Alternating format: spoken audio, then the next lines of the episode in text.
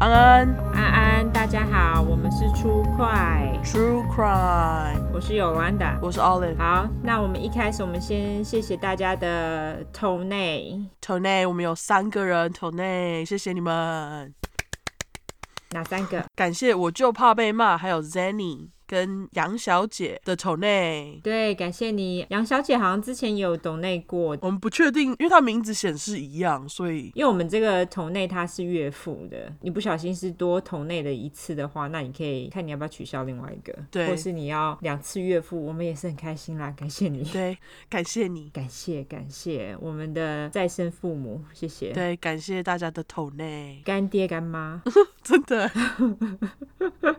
对，我上一集十四集小鲁的故事，在那个尤兰达讲他的故事，小马的故事的时候，然后我讲说，哦，我的小西死了，我的小西没有死，小西是小鲁的老婆，我名字太多搞混，抱歉。好，他还活着，很好，恭喜他。对，就是只是结了四十一年婚后才跟这个人离婚，对我觉得超惨的，这个比杀死还惨。可是他自己也不知道自己被折磨啦，所以我觉得对啦，就是之后才有折磨。好，对不起，偏题了，回来好。那我们接下来来念 review 吧，我们这次 review 收到超多的欸。将近二十个。我们本来想说要挑着念，后来想说我们还是不要拿翘比较好，对，所以我们就会都念，但是我们就是一周只念十到十二个之类的。然后照顺序念，所以你想快点被念，快点留哦。对，你看我们人很好，应该是我们自己无法选择。觉得每个人留言都实在太棒了，要我们挑实在是太痛苦了。对，没错。好，我先念。那我们第一个就念，我就怕被骂。好这是他第三次留言，然后我们每个人会有三次。三次机会，他说最近是不是很少晒猫？刚看到 IG 线动中的第十四集笔记，觉得好感动。会不会太用心？水汪汪大眼脸，无法想象准备这些前置作业有多辛苦。谢谢你们对 True Crime 的热情及用心。再说一次，二零二零的认识，这句重讲。再说一次，二零的二零。干你娘！这 是再说一次，二零二零能认识出快真的太值了，谢谢，谢谢。你。他一说我们赶紧剖猫， 对我一看到马上晒猫，最近比较忙，你知道最近集数比较长，真的欸，我这一集我做的超想死的，对，实在是太难 写了，我们最近越搞越长，然后我们就没时间晒猫。你看看，把自己也搞死。好，下一好个不知道要写什么昵称，找不到自己评论的忠实粉丝，你现在应该找到了啦，他有私讯来跟我们说，他说他留言了两三次，因为 Apple 他们就很晚才会出来啊，你要对很晚才会看到，大概要过个一天十二个小时、二十四个小时之类的。对他都至少要二十四到四十八小时，最久就是二四十八小时，对啊，Apple 这真的实在是不及时，非常急掰、欸。对，超慢。嗯，那嗨嗨，身为忠实粉丝的我，挂号我是那个做实验的粉丝，为了贡献五星，从 Spotify 转战 Apple Podcast 来留言评分啦，放鞭炮放鞭炮，庆祝脸庆祝脸， 一直在重新整理，等下一集为周六补班的忧郁疗愈一下，但是悲催的发现礼拜日一早要考多一，必须先念书，只好先忍着， 结果脑中一直浮现 necrophilia，什么？这嗯个超好笑。周日继续上班的我被两个小时的出快治愈了，好喜欢你们干掉变态杀人犯，呛爆他们愚蠢的想法。你们录音的时候是在同一个空间吗？问号。可是你们不是在不同州？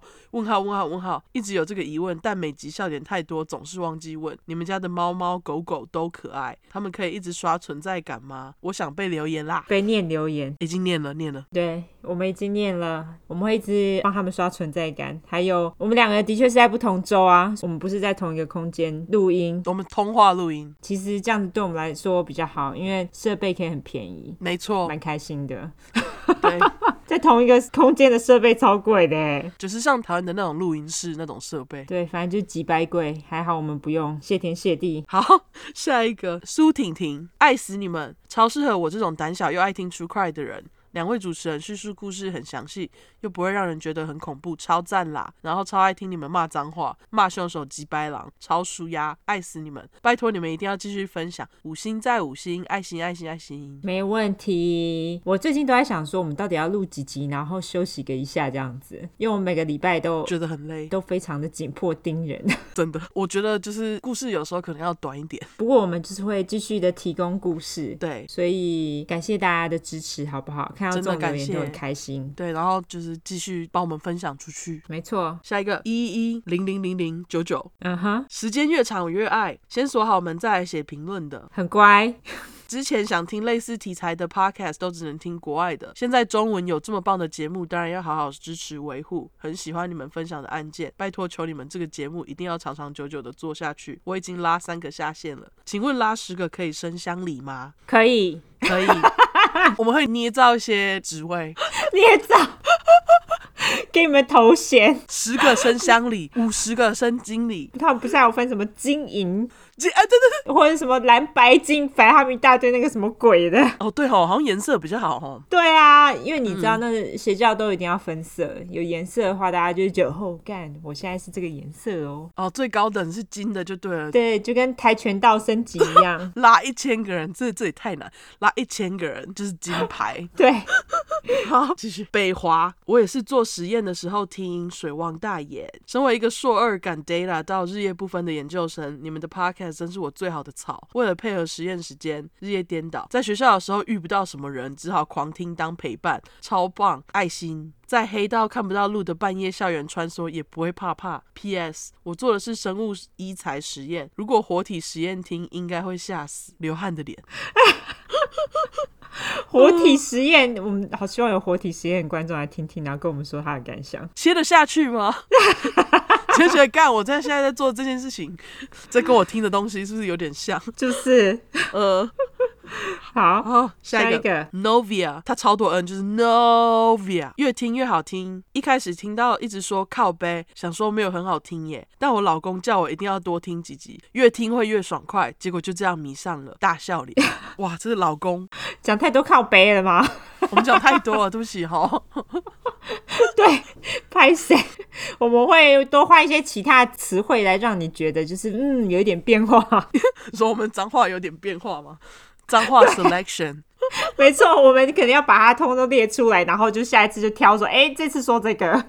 那下一个花莲 T W 花莲人哦，嗯最爱的真实犯罪 Podcast，看来再不写评论，很快就会变成被选才会念了。赶快留言，初快是我目前听过的台湾人做真实犯罪 Podcast 最好听的，已经推坑几个朋友，大家都很爱爱心脸，喜欢你们的风格，爱心。个人喜欢更重口味一点，爱心 脸，但是应该会有无聊网友找茬吧，辛苦你们了，你们很棒。三块牛排，这牛排好 random 哦，对，牛排是意思给我们吃是肉吗？？还是中秋烤 肉可是我不吃牛肉， 哦？OK，谢谢你哦，谢谢谢你喜欢重口味。嗯哦，难怪他用牛排，因为他喜欢重口味。好，下一个。哦，嗯，下一个他是不能登入，他姐说念我哦被另外一半推坑，一开始很排斥这种杀人虐待的东西，但某次在车上被男友半逼迫的情况下听了 BTK 那集，整个 fall in love。虽然还是不太敢自己听，可是你们幽默诙谐的叙述方式让我听了很安心。问号，最爱尤兰达的豪迈笑声，还有吉白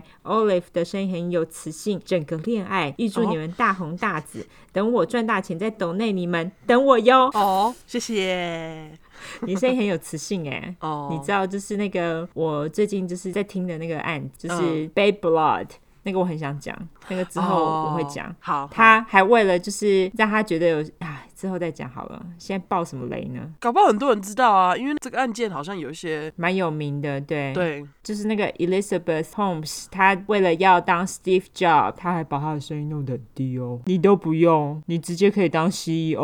哦，是这样子吗？ 直接跳这么快，出块 CEO 就是你了。我不太懂他的那个逻辑，为什么声音低？就是之后我们再讨论这个案子哈。我我声音会这么低，都是因为就是我其实有过敏，哦，来为大家解惑，我是过敏儿。 对，而且他还是鼻音很重的过敏儿。那个不好意思，如果鼻音很重，让你觉得很不爽，没办法，好不好？ OK，那下一个，下一个我不知道怎么念的，如果念错的话，请见谅。E toilet and 好不知道怎么念。他说边听边笑边排版的平面设计师，目前听到第四集，整个就像在听朋友在讲干话，笑到一个翻掉，哈哈哈哈哈哈哈！明明就是在讲粗快，明明就很恐怖，怎么会笑到肚子痛呢？笑哭脸，嗯感觉是台湾的 podcast 刚开始崛起，所以前几名都还不太准的感觉。有些想听，但可能声音或讲话的语气会让人听不下去。但听你们在讲案件，很像在听朋友讲干话，很赞 Yeah 谢谢，我懂，谢谢我懂，好，我懂。赶快把我们推到前面，谢谢。对，快点推出 去，推给所有对你的平面设计师朋友。对我最爱平面设计师了，因为你们超苦的。我以前也是平面设计师，我懂。对下一个， ，Jimmy Show，对，他是 Jimmy 秀，而且他超级多叉叉的，叉叉 Jimmy 叉叉秀叉叉。他讲说靠背超级掰，恐怖恐怖脸又有趣，各种脉络形成各种杀人魔，会不会只要其中一个世界没发生，可能就会有不同的结局？社会无法照顾到每个阴暗角落，只能善待自己以及身边的人。哦，我们好警示哦。对，没错好警示，超级警示。 那下一个是 Frozen Frozen Frozen，是艾莎的爱好者 嘛？它的主题是双眼，就是那个双眼 emoji。他好讲说双鱼座又躺枪， 就是。眼睛 emoji，好啦，莫名发现的超棒频道，最近都上课听坏小孩发言，干得好！我跟你讲，听我们这个，你学到更多。没错，学什么学校的东西啊？ 等一下被那个老师骂，那个不要乱听我讲话哦， 还是乖乖上 课没哈。错，对，乖乖上课啦，但是听出快也 OK，对我不就反对。 想听则听，可以学到很多。没错，爱你哦。爱你，下一个， 下一个是 Augusta Wu。呃，Augusta W，对不起，不是 Wu Wu 是我自己讲，你搞不好是王哈。每天都在等下一块，等到头发白。刚吃完寿喜烧吃到饱，听到全家的部分直接呕吐，呕吐脸。吉白朗莎莎也很恶，但是就是停不下来听。Podcast 界萝莉塔骂脏话的声音很好听，期待下一块快点出现。没有下一块的日子，只好先去追南方故事集。哈哈。我我我是 podcast 界的萝莉塔，是不是？现现在已经就直接被这样叫 了。天哪，我不知道该哭该笑，谢谢你， 好奇怪的感觉哦。对，有有点微妙。对，就自行脑补我是萝莉塔，我 OK，反正他很正 OK，好， OK，好，review 就是这边，那其他 review 下次念哈。那大家嗯就是尽量赶快留言，要不然我真的不知道何年何月才会念到你的留言。大家快速留，越早留越早念。没错，麻烦你们嗯？喽。免责声明：因为我们的主题是在讲有关血腥或暴力，还有性虐待的内容，建议有类似创伤或经验的人，还有不喜欢这类题材的人就不要听喽，因为蛮恐怖的哦。那十五岁以下的呢，也不要听。我不知道刚刚那个就是在上课听的那位，你到底几岁我希望你十六，他他搞不好是大学生啊。哦大学生，你不要上课，你一直听我们，我也觉得没差。啊，大学台湾对啊，对啊，你就是自己念就好了，对不对？毕业唱好， 对， 叫人家不要去 social，但我们在家听 podcast。天哪！没有没有，你 you do you，对，没错。好，那我们会用比较轻松的方式去讲这些故事，但是并不代表我们不尊重受害者，我们是尊重他们的，我们是开杀人犯玩笑哈。那另外，因为我们住在美国有一段时间，所以还是会中英夹杂，但是我们不是 A B C，嗯，好，因为这些是翻译的故事，中英夹杂很难避免啦。所以不喜欢的人呢，你会后悔，我只能这样说。没 OK。错。哦，对了，上次终于有人猜我是哪里人了。哦，对对对，你终于可以讲了。对，我终于要讲了，因为终于有人猜了。啊对， 很任性。我是宜兰人啊，为什么说我的腔会有点？你有听过宜兰人有一句话吗？有什么话？水水女女加不音配喽 女，对，下面艺术。因为我们的台语腔就是这样子，我们讲酸不是讲生，我们讲酸，哦然后软不是嫩是女，哦，然后吃饭的饭呢不是崩是崩，喂，然后卤蛋呢不是都说喽呢吗？对啊，low 呢？我们是说喽女，你们饭跟蛋都是女吗？不是饭是崩。哦，现在是台语教学是不是？真的， 我们不是英文教学吗？我们学一下母语。对，宜兰腔我们就是孙孙女女加不音配喽女，这个就是我们最有名的一句话。哦，我们会有很多这种就是鼻音的腔，所以我才说就是我有时候讲话会有一点那样子，那个是天生的，没办法。哦，就宜兰人的特性。对，会有点奶音，我觉得。呃， OK，好，好，那我们来进入主题。我们这次其实有帮我们两个人自己做了一个小主题，因为我们之前听了很多什么杀人犯啊，他们通通都是白白人嘛，嗯，白人实在是真的很该死哎、妈的，他们就是对很多连续杀人犯。可是我有一次我就在想说，奇怪，难道亚洲人没有吗？在美国没有亚洲的杀人犯吗？对结果后来我一查干，我就查到了这个，他就是其实还真的蛮恐怖的。你的那个也很恐怖，对不对？我的那个是刚好我一个学妹提供给我的，然后我看到我就哎、呀，我等一下再告诉你们是哪里人，反正也是个华人。那我这个呢，我现在就是要来进入故事的主题。但是我的这个杀人犯呢，他不是单独一个人犯罪，所以我才说这次故事超级难写，因为他其实有另外一个 partner，他另外一个 partner 是白人。嗯，好，那我这次的这个华人主角，他的名字呢叫做吴志达，他的英文名字呢是 Charles Chita，嗯，就是 N G。哦我以前一直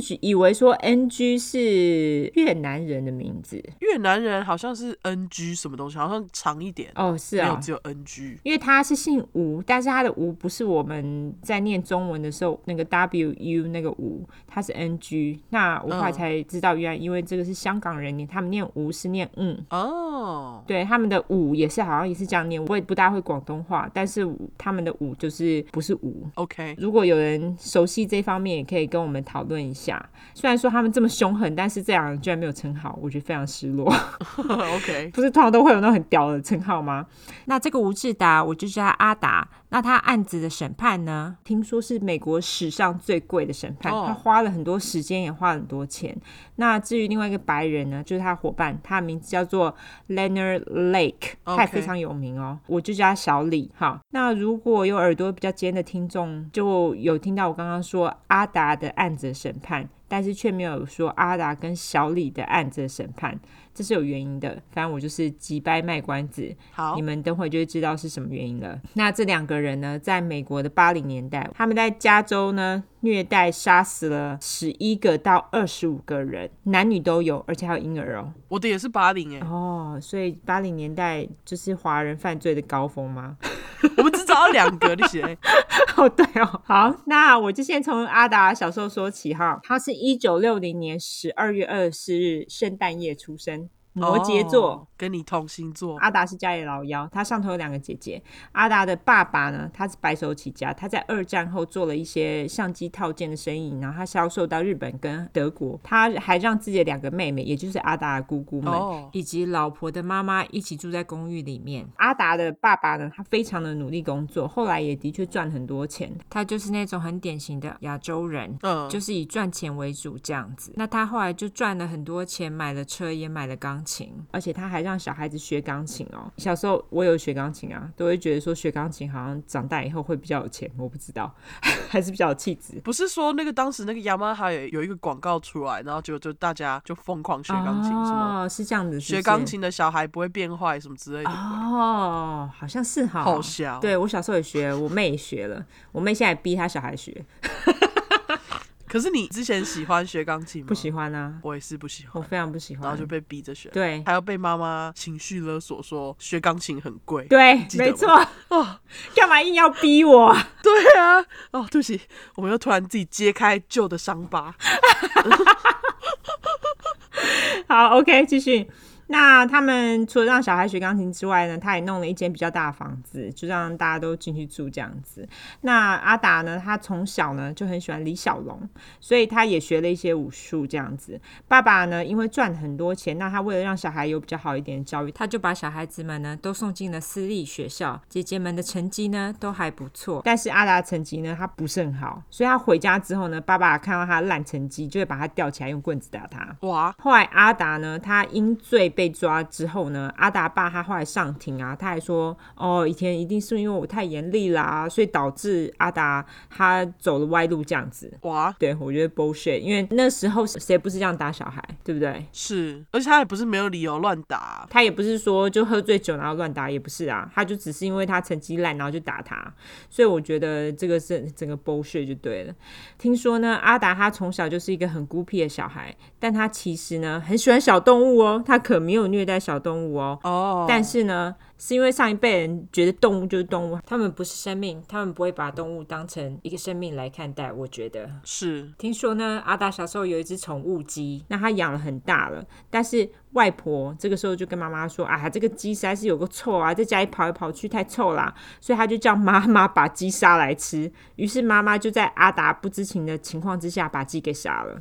然后等到阿达再看到鸡的时候呢，是在鸡汤里面看到。天哪，这是对阿达，他就表示心碎。嗯，除此之外，阿达后来又养了一只乌龟，他也是在家里放养，就是让它跑来跑去。我觉得啊，他真的是很爱小动物哎，他就是把它放在家里放养，他也没有管起来，然后又被嫌臭。所以妈妈呢，她就把阿达带到一个池塘，她叫他把乌龟给放养了，哇很衰。后来呢，他也救了流浪狗，最终也是被迫放养。哇，搞不好就是这个原因啊呢、对，我就觉得他明明就很爱小动物，如果他们好好地教育他的话，他搞不好长大就不会杀人。对啊，可能是因为这些吧，阿达话后来在学校的表现就非常失控，他会霸凌其他的人，而且他还会在教室里面纵火，最后就被退学啦。后来阿达他十六岁的时候呢，他有个叔叔在英国教书，嗯所以阿达爸爸呢就决定把他送到英国的一个寄宿学校，就是你之前说过的 boarding school。boarding school 通常都是给那一种很难教养或者是不乖的小孩子去念的，嗯，所以他就是送到 boarding school 之后呢，平常是住校，那他周末可以回到叔叔家那边去住嘛。结果他到了那边呢，他还是偷同学的钱，然后他又被退学了。啊所以他被退学之后呢，他再度被送回香港，然后好不容易呢，他在香港念完了高中。阿达的爸爸呢，跟他一个住在加州的阿姨联络，在阿姨的同意之下呢，他就让阿达住在他家，然后爸爸就把阿达送到加州的某一个大学念书。我觉得这爸爸感觉是就是把问题送到别人那边去吗？对对，就是他不想管，对他觉得麻烦精，对，就是一种小孩送出去就知道独立的那种，就是放后一气。没错哦，那阿达他后来到加州念大学，他那时候是念生物学，但是他只念了一个月就休学了。哦他其实又有在尝试其他学校，因为他是拿那个学生的 visa 嘛，学生签证。是他又尝试了其他的学校，结果也都一样，也都念一下就不行了。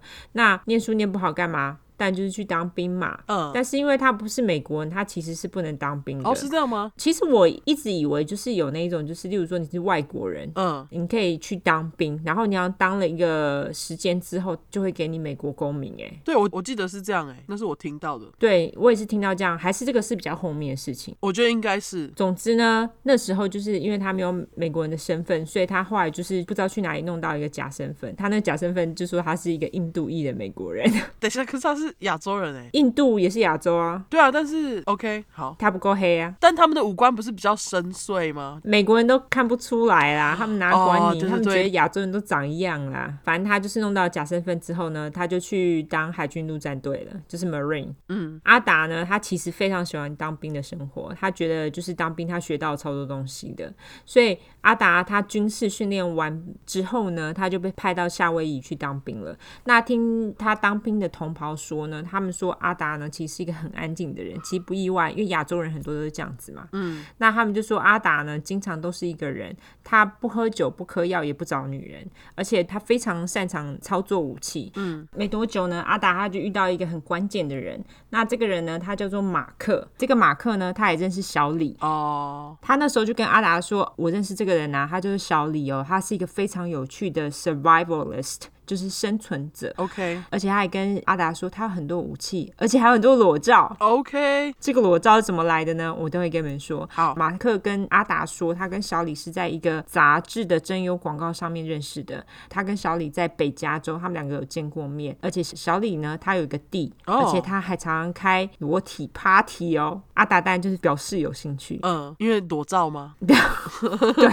？OK 对，还有武器啦。 OK 对那马克后来没多久呢，他就把阿达带给小李认识了，这样。 OK，那就是在阿达呢，他认识小李没有多久之后呢，你还记得阿达非常爱偷东西嘛？对那他这时候心里就想说，哎呀，我现在在当兵啊，武器这么多，干脆把武器偷一偷卖掉来做买卖武器的生意，还可以捞一 笔哦。什么偷军用武器吗对， ？OK，你不觉得他很妙他好吗？天真哦。OK，于是他就跟另外一个军人呢偷了约约一万一千元美金的武器。哇靠！他们两个人有在威胁另外一个军人帮忙，那个被威胁的人呢，可能就是心生不满，然后就去告他，所以阿达哈当然就是被发现抓起来了嘛。他被抓起来的时候呢，阿达趁看守他的人不注意，他就逃跑了。那他那时候呢，逃跑到他们附近的森林住了两天，然后他就偷跑去打电话，因为他就受不了，因为他那时候住在森林的时候，他既不能生火，就什么事情都不能做，也没办法吃东西，对，所以他就不敢，什么事情都不敢做。他后来受不了，他就跑去偷打电话给他爸妈，跟他们说：“你们可不可以汇三百块美金给我？”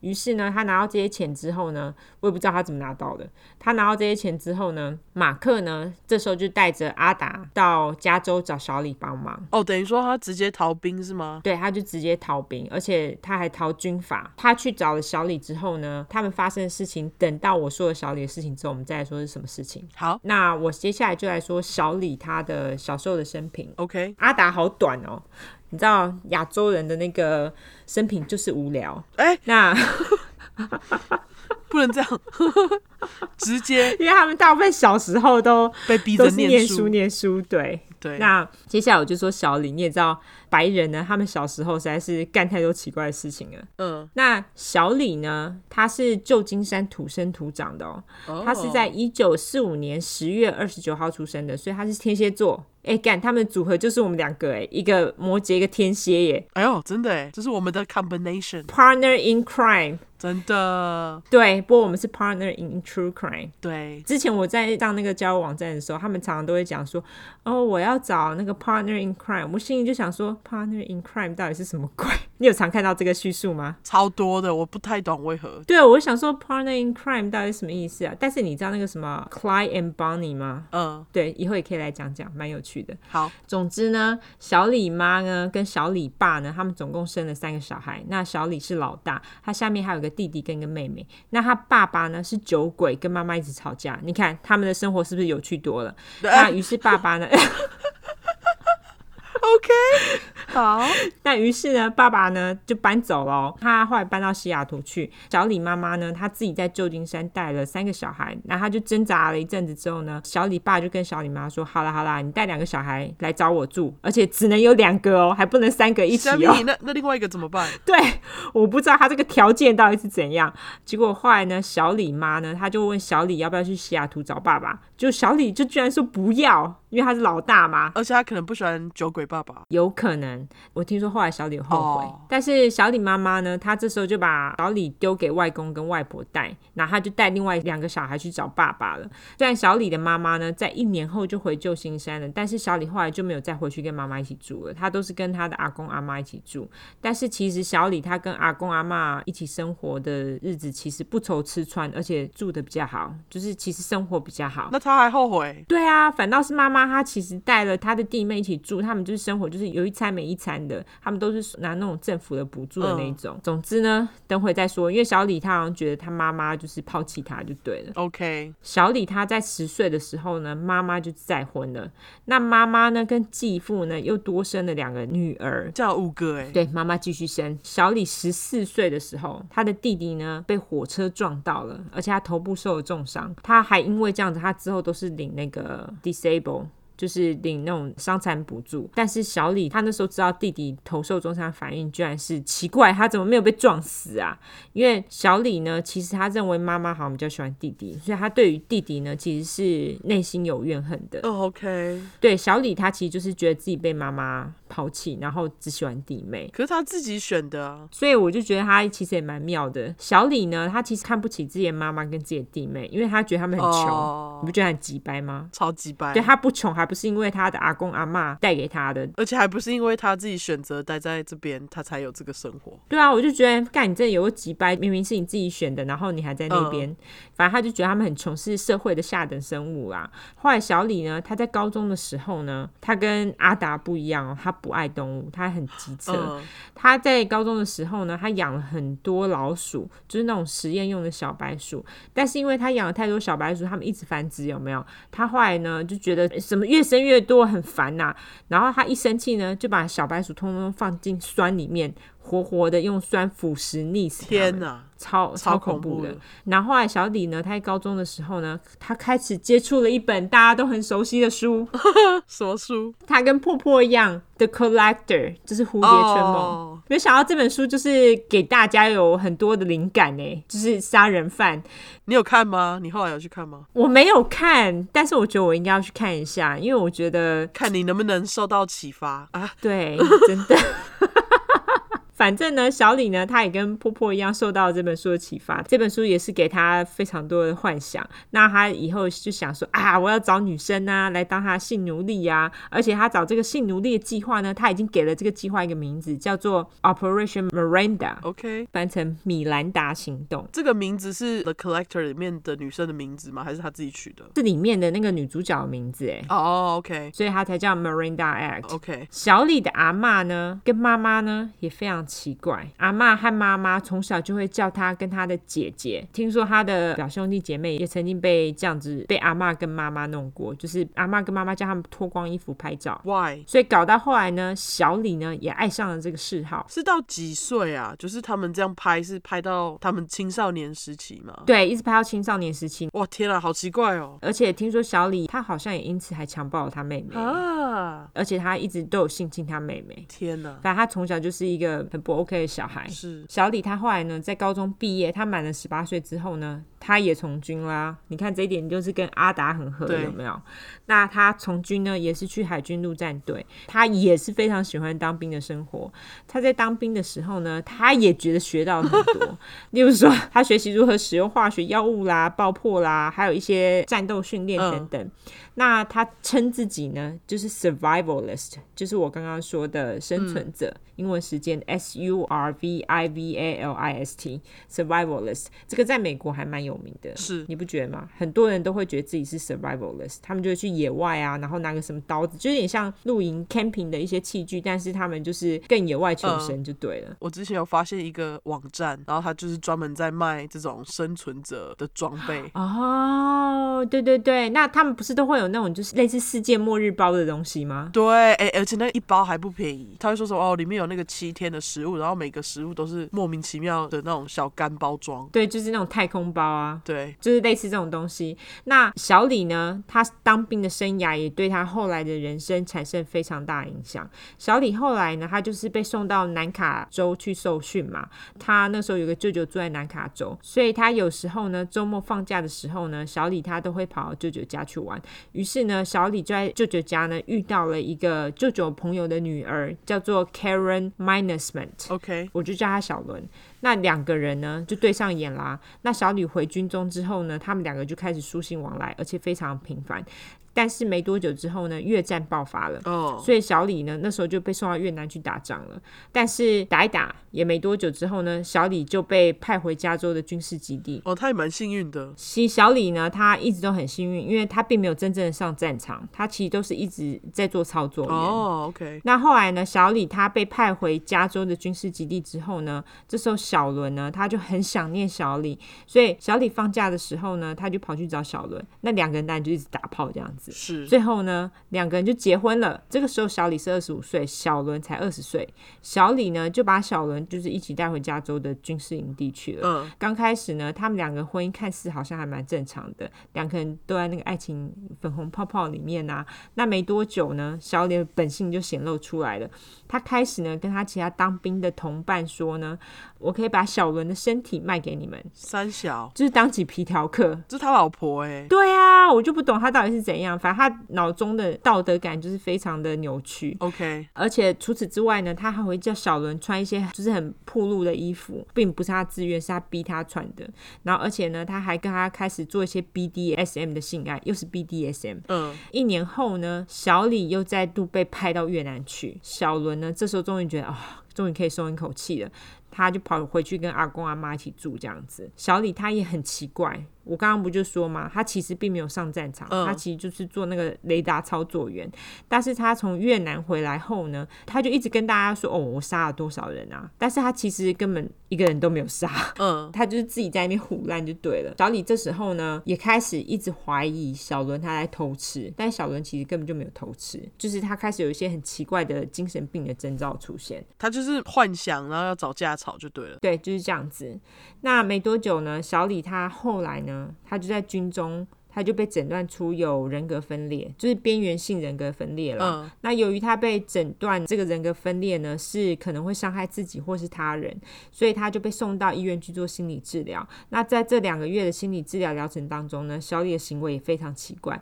小李呢，有一晚呢，他就跑到一个储藏室，就医院的储藏室偷东西，但是他找不到自己想偷的东西，于是就陷入了重 度忧郁，因此而忧郁。什么你？不觉得很奇怪吗？哎、他跟阿达一样，就是爱偷东西、哎，他们好合哦、对，所以他们两个才一拍即合、啊，真的，嗯，他超玻璃心的、哎，非常，他陷入中度忧郁就算了，而且他还把他找不到自己想偷东西的原因呢，怪在他当下想落塞， 啊，什么？他是不是很奇怪？是 OK，然后更奇怪的呢，是他回到他自己的床位哦，因为他那时候住医院嘛，嗯，他回到他自己的床位之后呢，他就吃了一大堆巧克力，因为他觉得巧克力会让他便秘，这样子他就可以继续回去偷他之前找不到的东西了。你不觉得他逻辑好好笑， 他就是笑哎、好不好？哦他整个就是笑、医生知道之后，大家就觉得，干你这笑哎、哦，他还如实的跟医生讲哦，就是我很犹豫， 这很难不发现吧？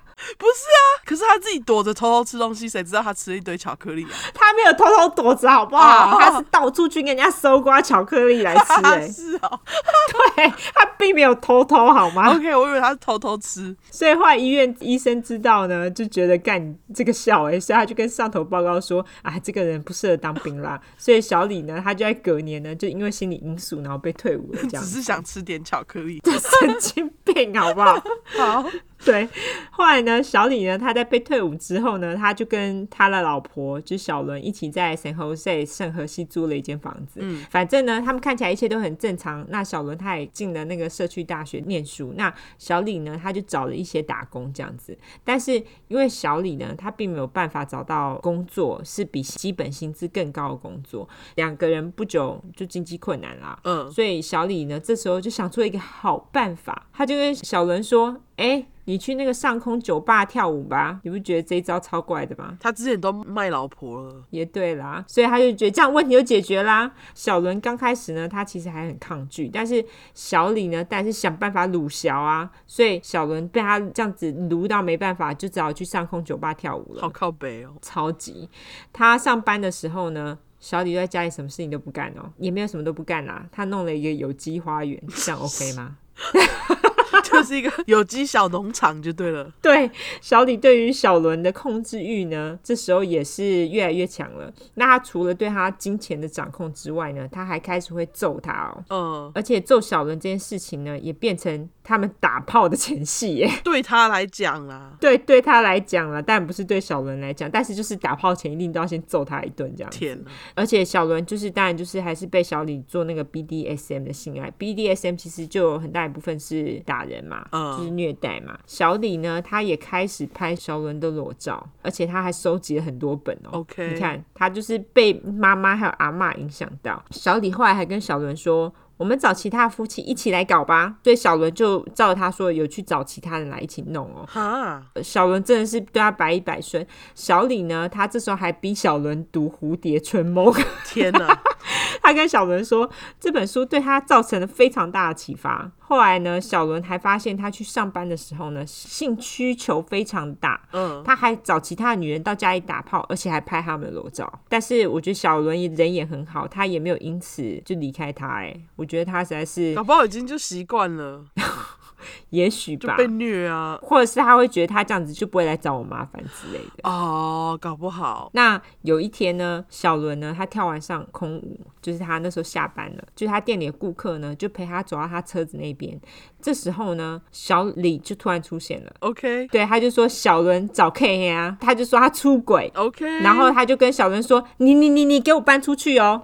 然后他人就突然闪人了， 他是跟踪他吗他跟踪完，但是他就是唠完狠话之后，他就闪人了。 ？OK，后来呢，小伦回家的时候呢，他所有东西都在前院，就是前院草地上。小伦呢，这时候当然就傻眼啊，但是他就想说，哦，好吧， 他可能也等这一刻等很久了。是总之，小伦呢，他就尽可能把那些东西收进他的车子里面，然后他在车子里面睡了一晚。他第二天还又去上班哦。小李又不知道发什么疯，他趁小伦在上班的时候闯进小伦的车子里面，把他东西拿出来，通通拿出去丢掉，是不是笑、欸？哎，到底干嘛？就是很爱撸。后来呢，小伦呢终于找到地方住，但是小李呢还是闯进他的新家，然后而且还破坏他的东西，例如说他会在他的衣服上泼酸啊什么的。他怎么没告他、啊？对啊，我就觉得小伦真的是也这样默默承受了他很久哎、对啊，终于，小李这样子折磨到了他一年之后呢，他终于放过小伦了。哦，还好，小伦的离婚手续也终于就是一年之后也办成了。嗯，你也知道，小李之前也没去上班啊，那他唯一的金钱来源就是小伦嘛。但是因为小伦离开之后，他那个金钱收入没有了，他当然就是被赶出了他们之前住的地方嘛。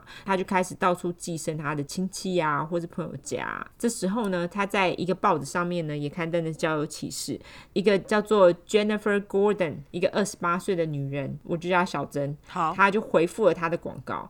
当然，他们刚开始交往呢也都很正常，但是三个月后呢，小李的本性又显露出来啦，开始对小珍 BDSM 啊。 ，OK，那小李呢，他也开始拍了一大堆小珍的裸照，他还说服小珍去做性服务赚钱。那小珍呢，我不知道为什么他们都这么的默默承受。小珍呢？为了让他开心，还答应他喽，就真的去做性服务喽。然后甚至呢，他这时候还带其他女人回家，让小李上、欸，哎、哦就是让小李给他打炮，而且还拍裸照。我觉得他这个是不是有点像那个当时恰恰的那种，就是那个皮条客教他的方法，就是说爱他，然后再揍他。哦，有可能、哦，嗯，我觉得然是后哦控，制他们。因为我听说小李他也是很会讲话。呃，后来呢，小珍呢，她对于做性服务就是也是厌倦了，她决定不再继续做，然后就是搞得小李很生气。她很生气之外，她居然还是跟小珍说：“哦，我想要拍个电影，我想要拍一个电影是两个人打炮，而且呢，在两个人呢同时到了高潮的时候呢，一个人杀了另外一个人，她认为那个是高潮的极致表现。 OK，小珍听了之后，当然就觉得干你娘这个笑哎、欸，她就跟小李说，如果你真的拍这电影，我就要把你带到警察那边去。然后小李就跟他讲说，你把我带到警察那边，我就要吞氰化物自杀啦， 就是塞奶。嗯，小珍呢，她这时候终于了解到小李呢是一个无可救药的笑哎、欸，就在小李跟他说这一些话的隔天呢，小珍她就把东西款一款，她就闪人了。哦，不走，搞不好就被他杀了。对，没错，因为小李他根本就是个笑哎啊，他当然就开始觉得世界末日要到啦。但是还好，他一直都有做生存者的训练，所以没有问题的啦。现在就欠一个可以躲起来等世界末日的地方而已。于是呢，小李他决定开车到一个叫做 Ukiah 的地方，嗯， u k i a 呢，它是在北加州一个很山上的小镇。那这个小镇呢，最特别的地方是这个小镇很多嬉皮哦。哦就当初七零年代的时候，很多嬉皮在这边群聚，你知道为什么吗？因为这个是在大麻尚未合法化之前呢，很多人群聚在这边种大麻。哦，大马小镇吗？对，不止这样子。之前我有看过有一个纪录片，他就会讲说，包括这个小镇，他们那边有个三角地带，是专门很多人在那边种大麻的一个地带。我觉得一来是因为很多嬉皮在那边，第二是他们的那个气候可能很适合。嗯，所以他们那时候就是很多人聚在那边种大麻，到现在 Ukiah 这个地方，他还是很多人在那边种大麻。前年吧，嗯我不是有去那个加州一阵子吗？嗯，对，那时候就是我老公的朋友在那边种大麻，我们去帮他们 trimming，就是帮他剪大麻，嗯就是在 Ukiah，所以我就是有去 Ukiah 过。 ，OK，那个是一个蛮妙的地方，而且他们就是因为很多人在那边种大麻，他们有很多在卖种大麻器具的店，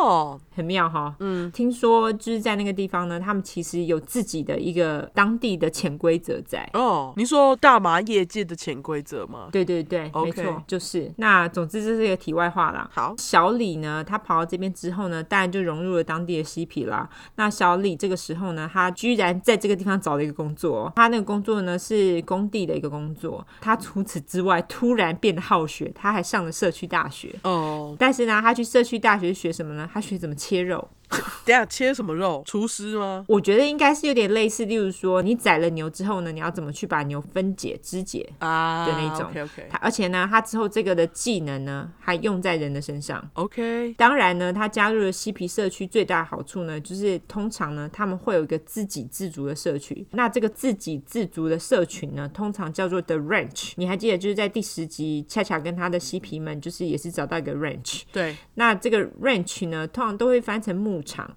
也也是牧场没有错，但是在这边指的呢，比较像是自给自足的社区。 OK，大家就是为了环保啊，什么都自己种啊，然后使用太阳能啊，有自己的井啊之类的。哦，那小李喜欢，因为他毕竟自己种有机花 园，他莫名的对自己的身体特别照顾。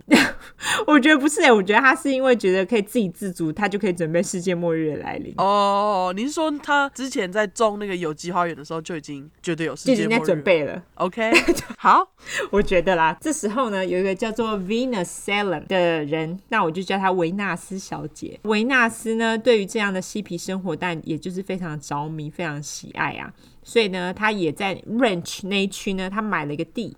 那因为日子久了呢，他某些地方需要整修，于是这个时候小李就出现了。小李呢，他就同意帮维纳斯做整修，然后换取六个月的住宿。结果日子一久日久生情，维纳斯他发现小李好像还蛮不错的哦，嗯，两个人就开始约会了。但约会没多久，小李就把他得意的相簿、 裸照相簿秀给维纳斯看，意思就是跟他说：“哎，我想要拍你的意思啦。”这样子， OK，你看我多会拍，我觉得小李他这一点真的非常大胆，超大胆，对你之后就会知道，他其实对于这件事情非常执着跟着迷。就是拍照。对拍裸照这件事情，那维纳斯呢，其实并不想被他拍，而且没有多久之后啊，小李就开始对他讲话变得很急白啊，可能是因为他不想给他拍裸照吧。而且呢，他还在维纳斯的土地上挖了一个超级大的洞。当维纳斯他那时候就质疑小李说：“哎、啊，你挖这个洞是怎样？”小李就开始生气了。啊，他就 OK 生气，他急掰有没有？他就说，嗯不然我就买你的土地呀、而且呢，他还给维纳斯开了一个就是很离谱的低价。嗯，维纳斯那时候呢，只是为了想要赶快摆脱小李，让他从他生命中消失，他居然就答应了。哦，就把土地卖给他了。结果呢，这个举动呢，却造成他其他邻居的不满。而且呢，小李呢，他就开始到处问邻居说：“哎、你要不要帮我拍裸照对什么？”？而且把他的相簿到处给人家看哦。你是说他就是跑去跟隔壁人讲吗？对，跟隔壁的邻居说，没错。哦 OK， 他最疯的是，他还到处跟别人说他的米兰达计划，他还跟他们说：“哎、世界末日要到了，你们要不要跟我一起躲在我的那个基地里面呢、啊如果世界真的毁灭了，我还有氰化物，大家可以一起没有痛苦的死去哦，而且死得很快哦。 哎、他其实想要成为邪教教，对，是不对是？根本就是个神经病啊！对啊，但是他可能就是手段不大好，没有招到什么信徒。对，大家只觉得他是疯子，个人魅力不够。对，那小李后来呢，他就到处偷邻居的工具啦，还有一些建筑材料啦，还从工作的地方偷了很多材料。那他在那个大洞里面呢，建了一个类似地下防空洞的地方，那我就叫它防空洞啦。那小李这个时候呢，他还狂邀人到他的防空洞来做裸体 party， OK，当然，他还是到处跟人家说他米兰达计划跟氰化物自杀计划啊，所以就是大家都知道他就是个笑诶、这样子。他还到处拐了许多未成年少女打炮啊，还有拍照啊，还有群交等等啦。像他们这种生存者呢，他们有自己的一些刊物杂志，嗯他这时候就在其中一本的杂志上面放了交友广告。真友广告就是跟他有共同兴趣的人，并不是那一种就是要找女性朋友，就只是真友而已。哦，就是真生存者朋友这样。对他也就是在那边遇到了马克。哦，OK，对，那后来在一九八零年，小李三十五岁的时候呢，他遇到了一个叫做 Clara Lynn Ballas 的女人，她的小名呢叫做 Cricket，也就是蟋蟀，所以我就叫她蟋蟀姐。好，那之所以会提到他呢，是因为他之后算是一个还蛮关键的人物。听说呢，他跟小李呢是在一个 Renaissance Fair，你知道那是什么东西吗？那是文艺复兴的意思吗对，是文艺复兴的意思。 ？OK，你知道他们有时候会有这种类似的奇怪的活动，就是你都会穿得像当时的人。主题活动之类的 cosplay。对对对对，就 cosplay，你要穿得像他们，或是那种 medieval，就是那种中世纪的那种活动，你都嗯，要穿那种衣服啊。小李呢，就是在这种活动遇到蟋蟀姐的，很妙吧？蛮妙的。我以为他是在那个真友广告上面认识的。总之呢，他在文艺复兴节找到了这个蟋蟀姐呢。当然，通常啊，通常会在这种活动里面找到的人呢，他们通常都不会太在意 BDSM，他们可能还对 BDSM 非常有兴趣，因为毕竟是那种呃文艺复兴时期啊，或者是中世纪时期啊，他们对于这种东西都非常的有兴趣。哦，对，因为他们就是喜欢 cosplay 有没有？所以小李呢，当然就跟蟋蟀姐一拍即合，他又拍了一大堆蟋蟀姐的裸照。除此之外呢，因为蟋蟀姐是掰，大家知道掰是什么吗？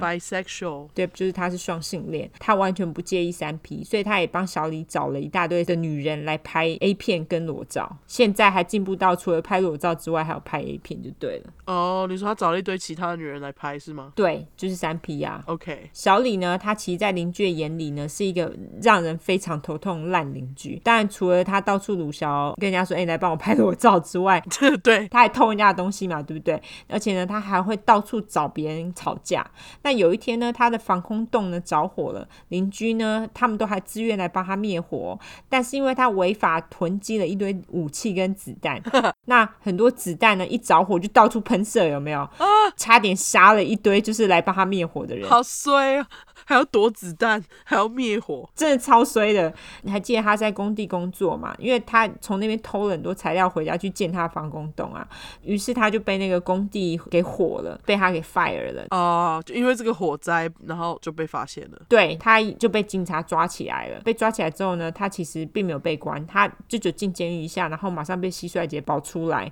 那他只被判了一年的假释，但是因为他这些举动真的太荒唐了，让他们整个社区呢都觉得，干你这个人就是个人渣，很烦呐、老鼠屎。这个社区呢，所有的人呢就强制小李卖掉他的地，并且叫他离开。所以后来小李呢就跟蟋蟀姐他们东西款一款就离开了。哦，他也就卖了就对了。对他们就离开了 u k 亚。小李呢，他跟蟋蟀姐后来就跑到离 u k 亚北方不远的另外一个小镇，而且那小镇更小，就一百五十个人。哦，小李呢，马上在当地找到一个管理汽车旅馆的工作。他之所以找到这个工作，是因为他也可以顺便住在那汽车旅馆里面嘛。嗯，蟋蟀姐呢，她也马上找到一个教书的工作。除此之外，小李还莫名其妙成为消防义工的一员。就 OK，消防队义工小李跟蟋蟀姐不久之后呢，他们两个人也结婚啦。那在这个时候呢，逃兵的阿达还记得阿达吗？记得他这时候就跑到加州来找小李了。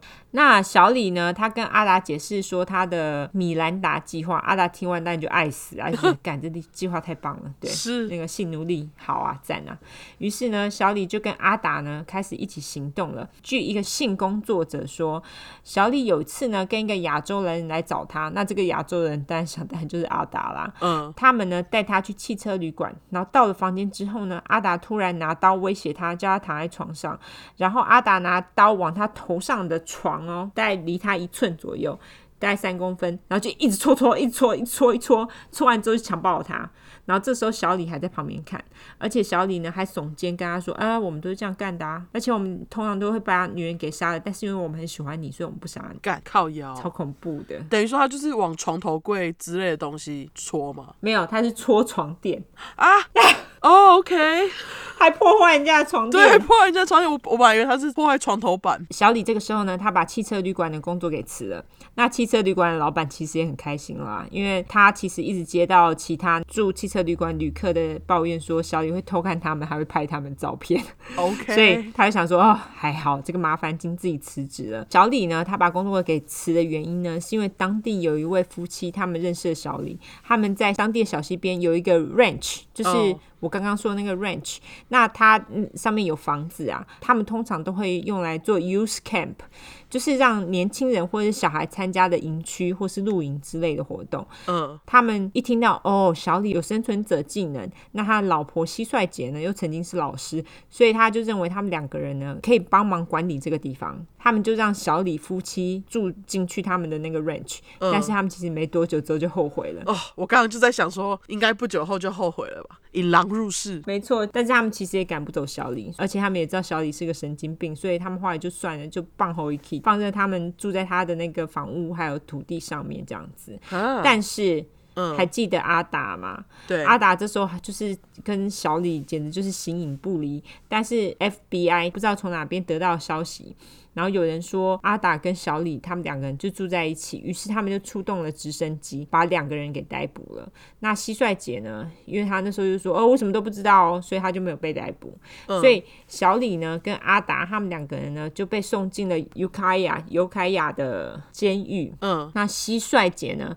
没多久之后呢，她就把小李给保出来了。但是保出来还是要出庭啊。小李这时候就选择逃走，他不想出庭。啊阿达呢，他则是被送回夏威夷受军事审判。阿达他最后呢是被判了两年。两个月就是二十六个月的牢。这两年两个月期间呢，阿达跟小李的书信往来都没有停过哦、哦天哪，小李还会寄给阿达一大堆照片，就裸照。哦他们是 good buddy，耶就是好兄弟。没错，因为他们就是一拍即合，有没有？ 对，然后呢，他还跟阿达说：“哦，我还在某个地方建了防空洞之类的，这样子。”那阿达呢也跟他说：“哦，那我们之后啊还要再去偷武器啊、虐待女人啊、炸巴士站啊等等，就是两个笑哎啊。”是 那小李呢，他在一九八二年的时候跟蟋蟀姐离婚了，但是他们离婚并不是因为他们感情有问题，其实蟋蟀姐好像还蛮喜欢他的。嗯因为他们两个兴趣很合嘛，他们之所以离婚是一些财务的问题，就是离婚是比较好解决，所以他们就办了离婚了。但是还是继续在一起吗对，还是有往来。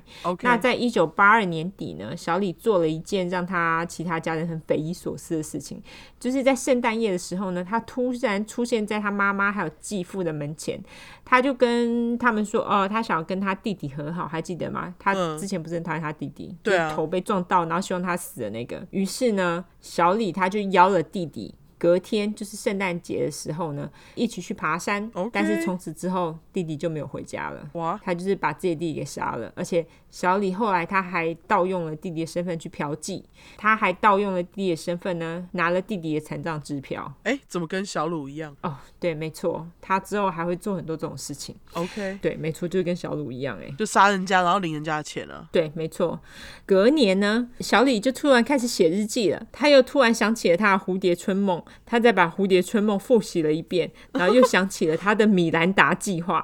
嗯，那这个时候呢，蟋蟀姐的老爸呢，在离旧金山大概开车三个小时的地方呢，有一块地，那它上面还有一个房子。那小李于是呢，决定就是要住进那个地方，不知道怎么决定的，反正就是有地方就可以住。这个不是他的房子。对，完全跟他无关。就跟你说，蟋蟀姐跟他两个人还有往来嘛，嗯那蟋蟀姐就让他去住了。当然呢，他还是在那个房子旁边建了他最爱的防空洞啊，不然世界末日来临了怎么办？一定要有嘛，对不对？嗯，那没多久之后呢，小李他就决定要杀一个他已经认识了十年的朋友，他称这个计划呢叫做 Operation Fish。啊鱼 OK，计划不知为何，这个朋友呢，他的名字叫做 Charles Gunner，我就叫他枪手，因为他是 Gunner。嗯，枪手呢，他认识了小李的两任老婆，也就是第一任那个小伦，然后还有蟋蟀姐。嗯，小李呢也很妙，他也认识枪手老婆，而且还跟他睡过，而且还拍了他裸照， 他就是其中一个他问了然后被同意的人。对之类的。嗯，他真的是一个很妙的人。对那他有一天呢，他就约了枪手，他找枪手去一个活动当小丑。 OK，于是呢，他就把枪手带回了防空洞，杀了枪手。他后来还跟枪手老婆说：“哦，枪手啊，他跟一个年轻女孩搭上，然后就跑了，不会回来了。”就这样打发了他老婆，哈，OK，他老婆就相信了。他老婆就相信了。 OK，现在要轮到他的米兰达行动喽。那小李呢？他这时候偷了一套录影设备。其他这套录影设备呢，他其实不是偷的，他是把拥有这套录影设备的人给杀了。他不止杀了那个人，他是杀了他们一家人，而且他们一家人包括一个婴儿。 Oh my god！反正他就是一个为了要这个东西，他不择手段的人。那总之呢，他偷了这套录影设备之后呢，他就自己站在这个录影机前面，他就开始自拍，然后就开始录他自己，说明他在脑中的性幻想，还有他想要怎么样执行他的米兰达行动。而且他还解释了他所盖的这个防空洞的设计呢，他在这个防空洞里面呢建了两个小房间，一个房间是他自己露营使用，那另外一个房间呢是准备关他所掳来的性奴隶。哦，而他这么做呢，都是为了世界末日以及他的性幻想做准备。那他也说明了呢，他所喜欢的女人的类型是哪一型？他喜欢年轻瘦小的女性，他想要这些女人呢当他的性奴隶去配合他所想要做的事情。那如果呢，他厌倦了那个女人呢，他就把他们关进那个小房间里面，就不要看到她。他还想要叫这些女人呢去做他，他就懒惰做他自己不想要要做的家事。 因为小李呢，他不是之前都领弟弟的那个残障支票嘛，嗯，但是他后来已经没有办法再拿了，因为好像就是这种残障支票，你隔一阵子你就要再填一些资料，你才可以再继续领。但是因为他可能觉得自啊要填这资料太麻烦了，而且他觉得会被揭穿，所以他那时候就想说啊这样不行啊，没有钱啦、他就得要想一个替代方案啊。小李呢，这时候呢，他弄了一个广告，说哦我要真人帮我盖个东西，于是，一个十五岁的小男生叫做 Randy Stewart，呃，我就叫小兰，回应了他的广告。小兰她事后记得，她命很大，她没有死。 OK，她事后记得呢，小李他那时候用真人广告的时候呢，其实是用假名，他说他自己是枪手，哦，就是他之前杀掉的那个朋友。他就用那个朋友的名字嘛，没错，没错，他就是假冒小兰。他就讲说，他有看到蟋蟀姐带很多年轻女生回去让小李拍照跟录影，然后蟋蟀姐呢，她还带小李呢去见了一个蟋蟀姐的朋友跟男友。嗯，小李呢就决定要杀了他们，因为他可以盗领他们残障支票，就是不管谁领残障支票，遇到小李就是死定了，就是这样子，嗯就跟你之前那个小鲁一样。嗯，对，就是杀人领钱嘛。对，没错。那一九八四年的夏天呢，阿达终于出狱了，他就是服刑服满，他没有提早。嗯于是小李呢，他这个时候就决定呢，跟阿达在旧金山住一阵子，在旧金山的 Golden Gate Bridge，就是金山大桥。嗯附近住了一个公寓，那阿达呢？他也在他住的公寓的附近租了一个公寓。哦，那接下来两个月呢，小李都没有写日记，因为他说有些事情不要记下来比较好。No shit，他 可能就是干很多坏事啊。那听说呢，这两个月在他们住的那一区有很多抢劫、偷窃的案件，应该都跟他们两个人有关系嘛。是而且他们住的公寓跟附近的地区呢，都有发生杀人事件哦，哦也都是被怀疑跟他们两个人有极大的关系。那两个月之后呢，小李开始又写日记了。他说他终于了解到自己是一个笑诶，完全没有道德感， 而且他也完全接受这样子的自己，他也只能接受啊。 OK，小李呢，他后来也杀了一些人，盗领他们残障支票。反正就是像我说的，有领残障支票的人遇到他都很衰。嗯阿达呢，他有一次在 Daily City，Daily City 就在旧金山的某一区，现在很多华人住在那边嘛。嗯，他在 Daily City 偷了东西被抓，那小李还在日记上面写说，他觉得很烦，因为他还要去把阿达保出来。啊，他已经开始对这个他的 partner 不耐烦了，就对了。对，有一点，因为毕竟你要找另外一个人跟你自己一模一样也很困难啦 OK 所以他还是继续的容忍他。好，阿达呢跟小李他们两个人呢，这时候就把他们的作案地点移到了防空洞。阿达呢，他找了一个他的同事到了防空洞，杀了之后呢，假借他的名义写信给公司，把最后一张支票的寄送地点改到防空洞。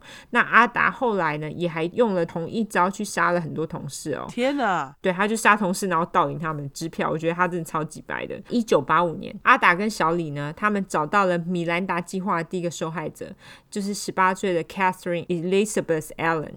那我就叫小林。好这个小林呢，她是在 Safeway，也就是加州贵死人不偿命的超市当员工。嗯，她的男友呢是在一间披萨店工作。她跟她男友两个人呢，其实那时候是住在一间汽车旅馆的房间里面。他们那时候就是正好还在找房子。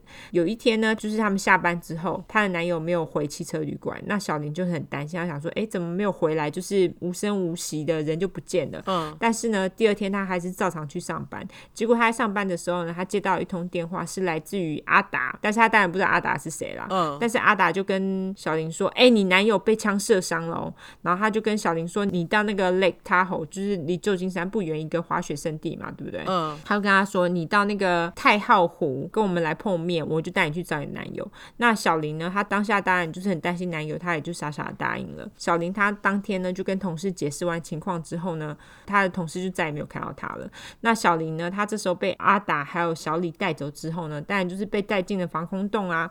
那小林那时候就是被威胁，然后被绑在一张椅子上，双手反绑，然后一台摄影机在前面呢，就是小红灯闪示，就显示他在录影嘛。嗯那小李呢，他当然就是威胁小林说：“你最好听我们的话哦，而且你要帮我们做家事哦，跟我们打炮哦，洗碗哦。而且如果你听我们的话，我们当然就会好好对待你啦。但是你不听我们的话呢，我们会把你绑在床上强暴你，然后再用枪射你，再把你跟你的男友埋在一起。”哦，虽然她男友其实已经被杀了，后来听说，因为她的男友其实跟阿达呢是同事，哦所以阿达呢就是把把男友杀了之后呢，发现哦，他有他女友的电话，所以他们才打电话去给他女友这样子。 OK，好了，他们就跟那个小林说好，所以你到底要不要听我们的话？你现在可以选择了。没办法，他想要活着的话，他就得要答应配合他们 嘛。阿达跟小李呢，他们就叫小林打电话给他们超市的主管，跟他说哦，我不会再回去上班了，然后把支票寄到这个地址，也就是防空洞的地址。嗯，后来呢，警察他们还有找到另外两卷，就是他们录小林的的录影带。那一卷呢，包括小林呢帮阿达按摩的影片，然后还有另外一卷呢是小李帮小林在拍裸照时候的影片。嗯，至于他最后到底怎么样了，没有人知道，哦、你就被杀了。就是八九不离十，应该就是被杀了。对，那接下来呢，我们就来说说他们的邻居，就是在防空洞的邻居。他们有一对邻居呢，是从圣地牙哥搬来的年轻夫妻，叫做 Lani Bond 跟 Brenda O'Connor，还有他们刚出生没多久的一个婴儿小孩。嗯爸爸就叫阿尼，那妈妈就叫小兰。那这个时候呢，他们搬到防空洞附近没多久，小李马上就过去自我介绍，他用假名一样用枪手的假名呢介绍了自己，他还说他自己是专业的摄影师。那有一天呢，阿尼呢他出差去了，只剩下小兰和婴儿，于是小李就跑到小兰家说：“哎、你要不要来帮我拍裸照啊？”他真的很靠背、欸，他就遇到谁都要问他要不要拍裸照，这有够烦的。那小兰当然说不要啊，但是后来小李呢，还是一直不停的骚扰他，还有鲁小他，就一直到他家说，哎、我要帮你拍裸照。那小兰呢，就就觉得很害怕，因为他就觉得这个人到底是怎样哈、他就变很不喜欢自己一个人在家里。难免啊。对啊，很烦呢、你邻居整天一直跟你说我要帮你拍裸照，你吓死吧。对，你就觉得干我买错房子，对，后来呢，阿尼也就是小兰的老公呢，他也曾经跟一个朋友说，他不想要跟小李有任何的瓜葛，因为他说小李呢是一个生存者，而且有一堆枪跟大麻，他觉得他绝非善类，是一个奇怪的人。嗯然后后来警察呢，他们还发现了一卷录影带，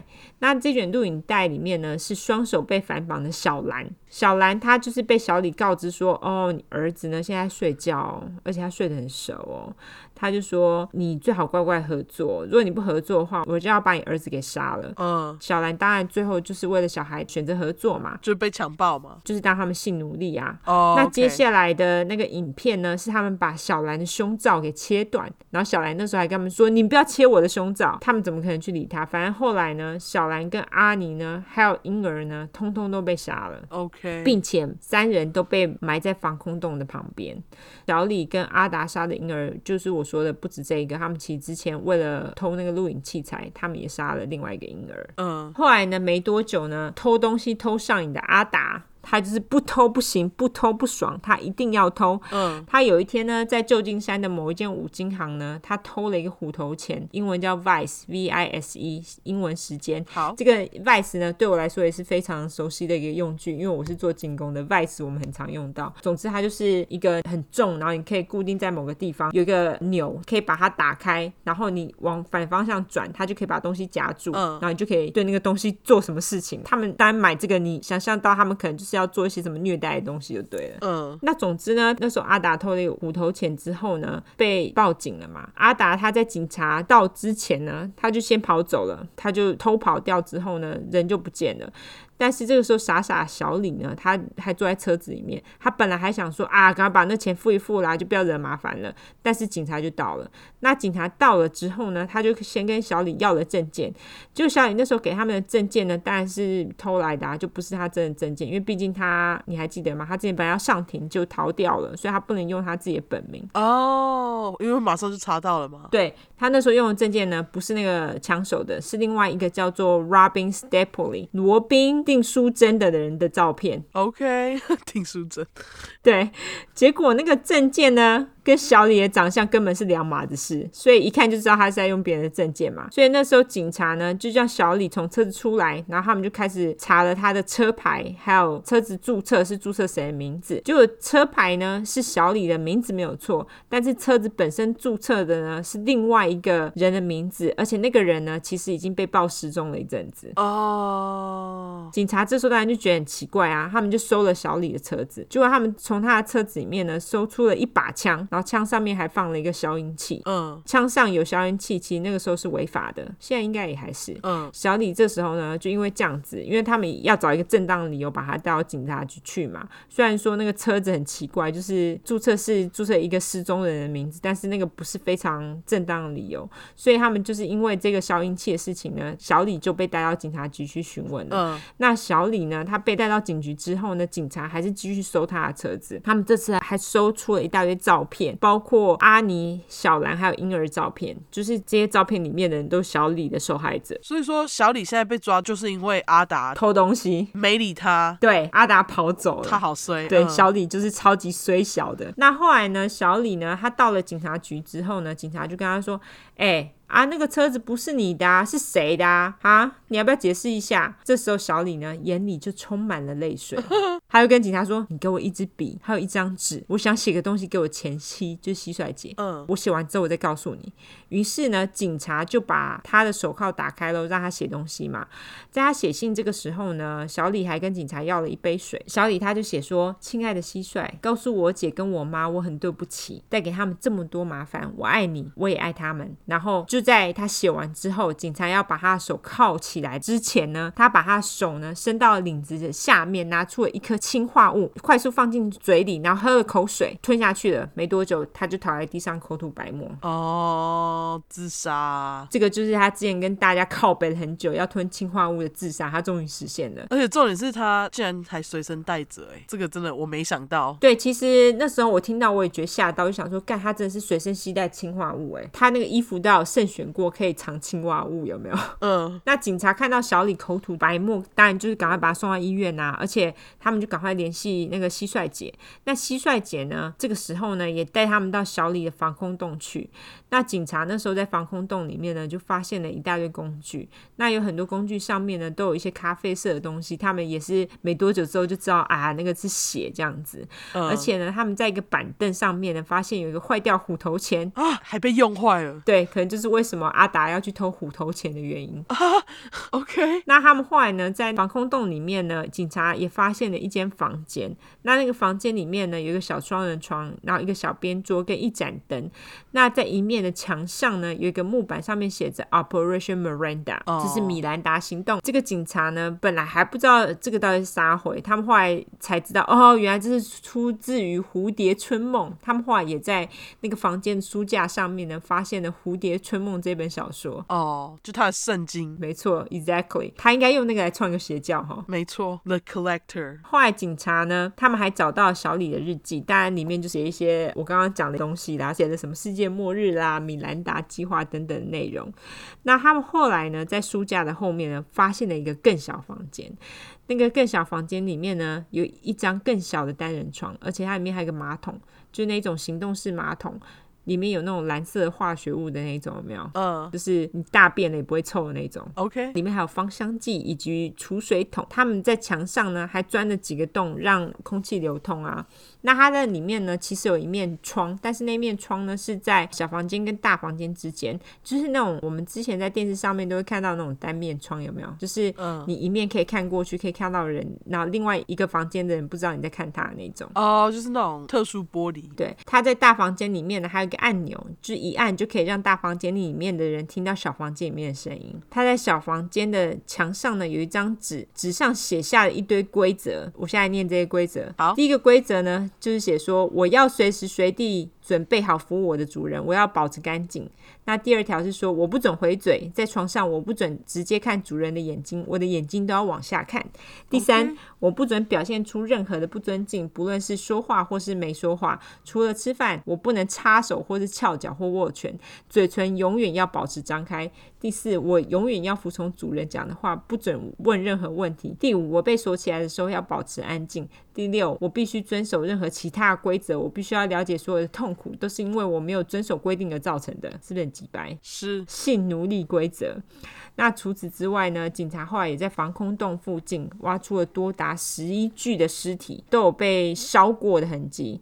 那大多呢，这些尸体都已经成为了白骨。警察后来也搜出了很多个桶子，那那些桶子里面呢，也都装了一些证件啊、珠宝啊。银行卡、啊、信用卡等等的东西，嗯，就他的受害者的东西啦。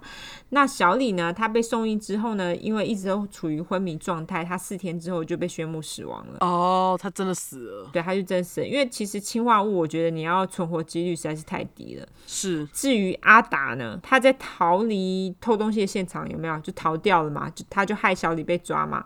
嗯他马上就打电话给蟋蟀姐，后来蟋蟀姐呢就来接他，结果他看到警察呢正在跟小李讲话。他那时候就觉得很害怕，他马上就载着阿达逃离了现场。逃离现场之后呢，阿达他就坐飞机到芝加哥待了几天，然后他就跟一个朋友联络上了，就跑到底特律去，然后再从底特律开车逃到加拿大去了。嗯阿达后来在加拿大呢，一定手痒，还是要偷东西。 是而且我觉得他很奇怪，他偷东西的技术都没有很好，都一直被发现欸呢，或者是他实在是偷的太频繁了。总之呢，他偷东西那时候呢就被保全发现了，那保全跟他扭打了一阵子之后呢，阿达呢他还拿出枪射保全，但是他最终最终就是保全没有死，而且最终还制服了阿达。嗯那他后来呢就被以偷窃罪跟持有枪械以及企图谋杀罪被逮捕。警察最后呢从阿达的枪，他那个枪弹不是他自己的、啊，是别人的，但是他们从那个枪呢不知道怎样，他们就查到了阿达的真实身份。哦阿达呢，他在加拿大所犯下的罪呢，他被判了有期徒刑，然后那个企图谋杀罪最后是被取消的，就是他们没有打算要判他任何罪，嗯但是持有枪械跟偷窃罪，他被判了有期徒刑。为什么他就这样被放过啦？呃，我不知道为什么、欸，但是你要知道，阿达他家很有钱，哦，OK，，对他爸爸就是肯花钱，然后去帮他打官司。所以三年之后呢，加州他们知道加拿大政府他们持有阿达嘛，他们就想要把阿达呢送回加州开庭，然后去起诉他谋杀罪。但是呢，加拿大政府对于这一点呢就非常迟疑，因为加州有死刑，但是加拿大没有。基于道德这一点呢，加拿大政府对于要不要把他送回去呢是非常的犹豫的。他们也管太多了吧？因为他是美国人，而且他在加州杀了这么多人。阿达不是美国人啊，啊，对好，对对对哦，他是香港人，但他只是待在美国待很久。对，我记得那时候阿达呢，他好像是用他是难民这一点，然后让加拿大政府不要把他送回加州。哦，难怪，OK，好贱哦。对，但是加州政府最后跟加拿大政府斡旋了很久，终于在一九九二年的时候呢，他们才把阿达送回了加州审判。那因为你知道阿达家里很有钱，就像我刚刚说，他跟政府耗了超级久。嗯，加州的警方呢，他们就跟蟋蟀姐说啊，我们就是需要很多资讯啊。那蟋蟀姐那时候就想说，啊我说了，你们把我抓起来怎么办？他们后来警方呢就同意让蟋蟀姐有豁免权，就是让她不被审判，也不会让她去坐牢。那她同意作证，然后她就说她曾经帮小李做假资料骗支票，嗯，啊然后还有讨论要怎么切尸体耶。其实蟋蟀姐做了很多就是见不得人的事情，但是因为她得到豁免权，警察也不能对她怎么样。嗯，那她后来也作证说阿达是有杀人这样子。那因为我刚刚不是说吗？阿达这个案子呢，搞了超级久，是加州史上花了最多钱的一个案子，他花约两千万美金。我靠，那他后来终于终于在二零零六年呢被判了死刑。两千万美金呢？对，超多钱的。虽然说他二零零六年被判了死刑，但是他死刑的日期并没有决定，他现在人还在加州的监狱里面。而且呢，因为他家人不是很有钱嘛，他家人还一直不停的在上诉，靠腰哦，超级靠摇的。对阿啊，达这个人就是一个混蛋，给他真的做了很多坏事。他跟那个小李，那个小李让他就是吞氰化物逃离了惩罚，哎，这真的让人超不爽的。对啊，超北蓝的。但是我也必须说，他就是藏在衣领之下，这件事情真的是，对，而且随时随地都准备要吞下氰化物，哎，我觉得他真的实在是，我觉得这个蛮恐怖的，就是随时随地都能死。这案件真的很难写，因为他们两个人的生活都非常的混乱。嗯，你知道吗？他们两个人生活那时候就想说，干你们两个生活就是乱七八糟啊，就是一下逃到这里，一下逃到那里呀、是然后我就觉得，哦，写他们这个案子非常痛苦。 还有一个就是小李又超 K 笑，背景超 多。对我就说，你看他是不是背景就是比阿达有趣多，对，阿阿达就是家里有钱，然后死有钱亚洲人好不好？好，那我的故事就到这边啦，接下来好就要听听你那个华人到底是发生了什么事。好好，晚安。玩。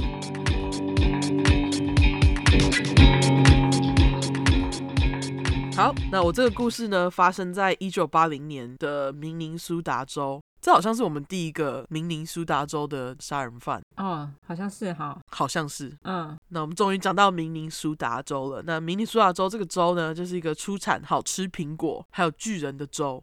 真的吗？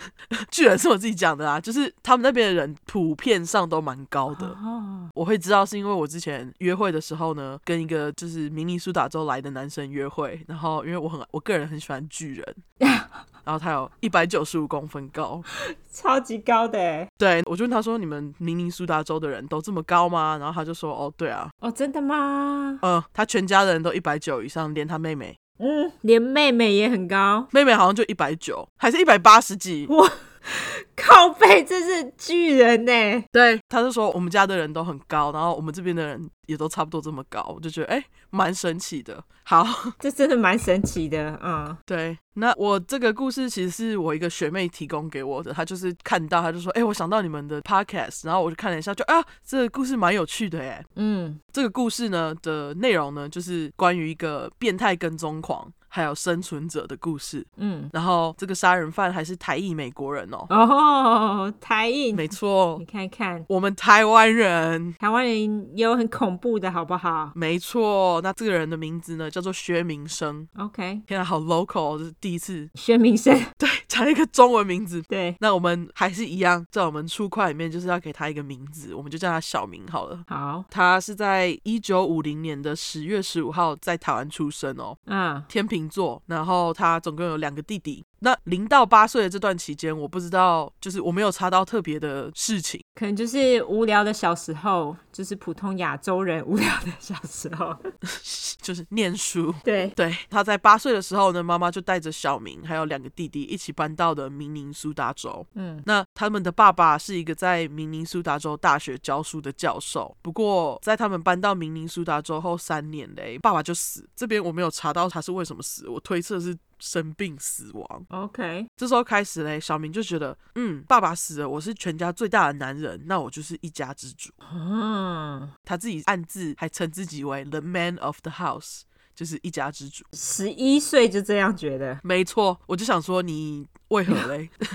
我不知道是不是因为这个原因哦，然后他就开始对他自己的弟弟们暴力相向。他有一次拿着一条那种坏掉的皮带，可能就断一半的皮带，然后狂抽，哦，把弟弟打到全身又青又紫才停下来。甚至有一次呢，他还把最小的弟弟放进烤箱。 What？就是美国那种大烤箱，没错，看超恐怖的欸，他就逼迫弟弟进去，然后把烤箱开关打开。他可能没有开很大，然后或者是弟弟有跑出来这样啦，好恐怖哦！你只要开开关就吓死人，好不好？完全对在考啊，你我吗？超恐怖哎，对啊，他好像应该是没有开很高啊，但是就是热。没有很高，他们至少也有两百度，大概摄氏几度，就是好像是七十几，也很高啊。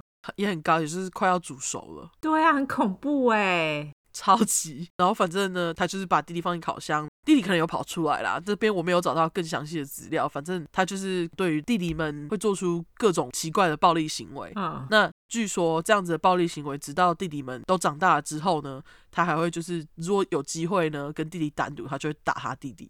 啊，OK，那他除了呢对自己的弟弟施予暴力行为之外嘞，他对于妈妈的行为举止也是超级怪异。嗯，有时候小明妈她半夜睡睡睡睡到一半醒来，就会发现小明就站在她的房间，半夜不睡觉，然后跑来妈妈房间盯着妈妈看。超奇怪，有点像 A 耶。对啊，但是他妈妈没有对他做任何奇怪的事情啊，嗯，OK，一般亚洲妈妈这样。然后他甚至有一次呢， 我觉得这里超靠摇，小明还拿剪刀去把妈妈的内裤剪破，撒欸会因为他想说，要是妈妈没有发现内裤被剪破的话，他就可以半夜从床底下偷看妈妈的生殖器，什么鬼？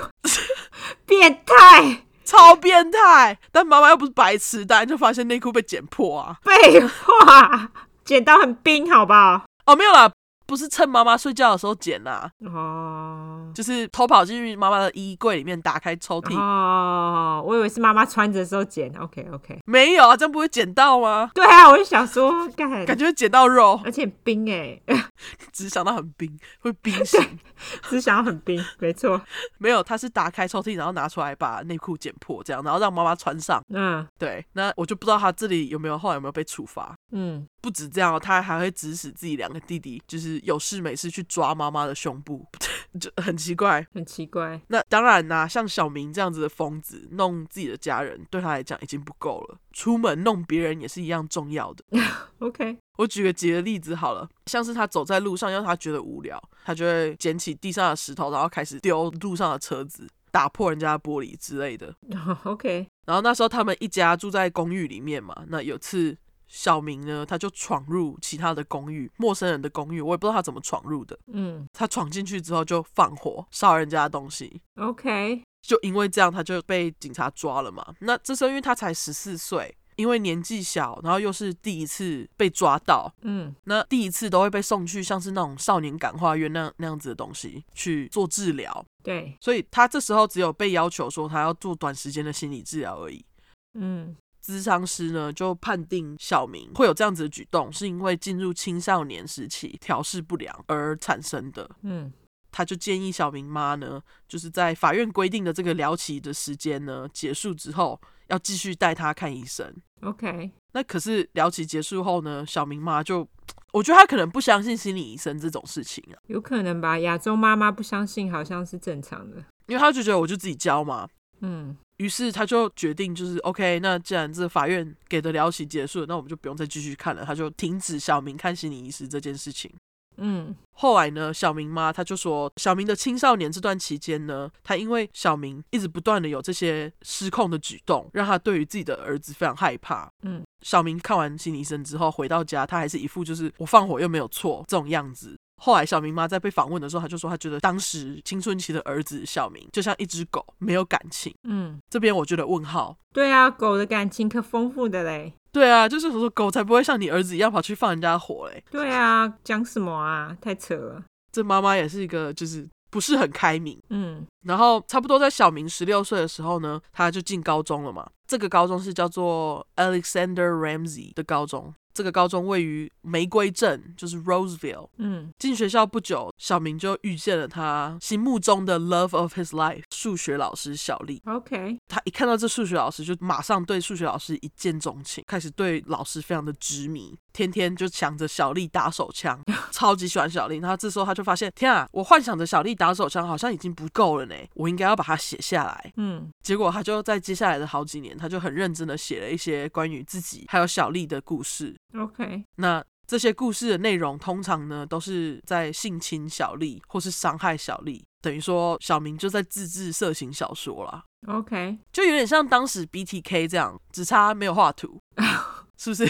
对对对，没错。然后它内容就包含像是就是我刚刚说的性侵，然后有绑架、强暴的内容，甚至是群体强暴 （gang rape）。你刚刚有讲到群交，我说的群交大部分都是嗯，自愿的嘛？对，就是男女生都有自愿的。那 game rape 就是没有自愿，嗯对，它就是里面的内容就大概就是哦，在电影里面看到的东西，然后他就把小丽带入，嗯超级没创意。那这边我觉得很可惜的是，我没有找到他是用哪几部影片拿来参考写进去他的小说里面。 ，OK，对，不然搞不好他有没有蝴蝶春梦？ 蝴蝶沉梦，对，那虽然说呢，小明高中时期呢就开始对老师有产生这样子的幻想嘛，嗯但是他其实呢在学校不是一个问题学生哦，他在学校里面的成绩算是非常非常好的。嗯，亚洲人爱念书，可能对我也这样觉得，对他甚至在高中的时候还被同学们选为呢，他是最有可能成功的人的这个称号，嗯什么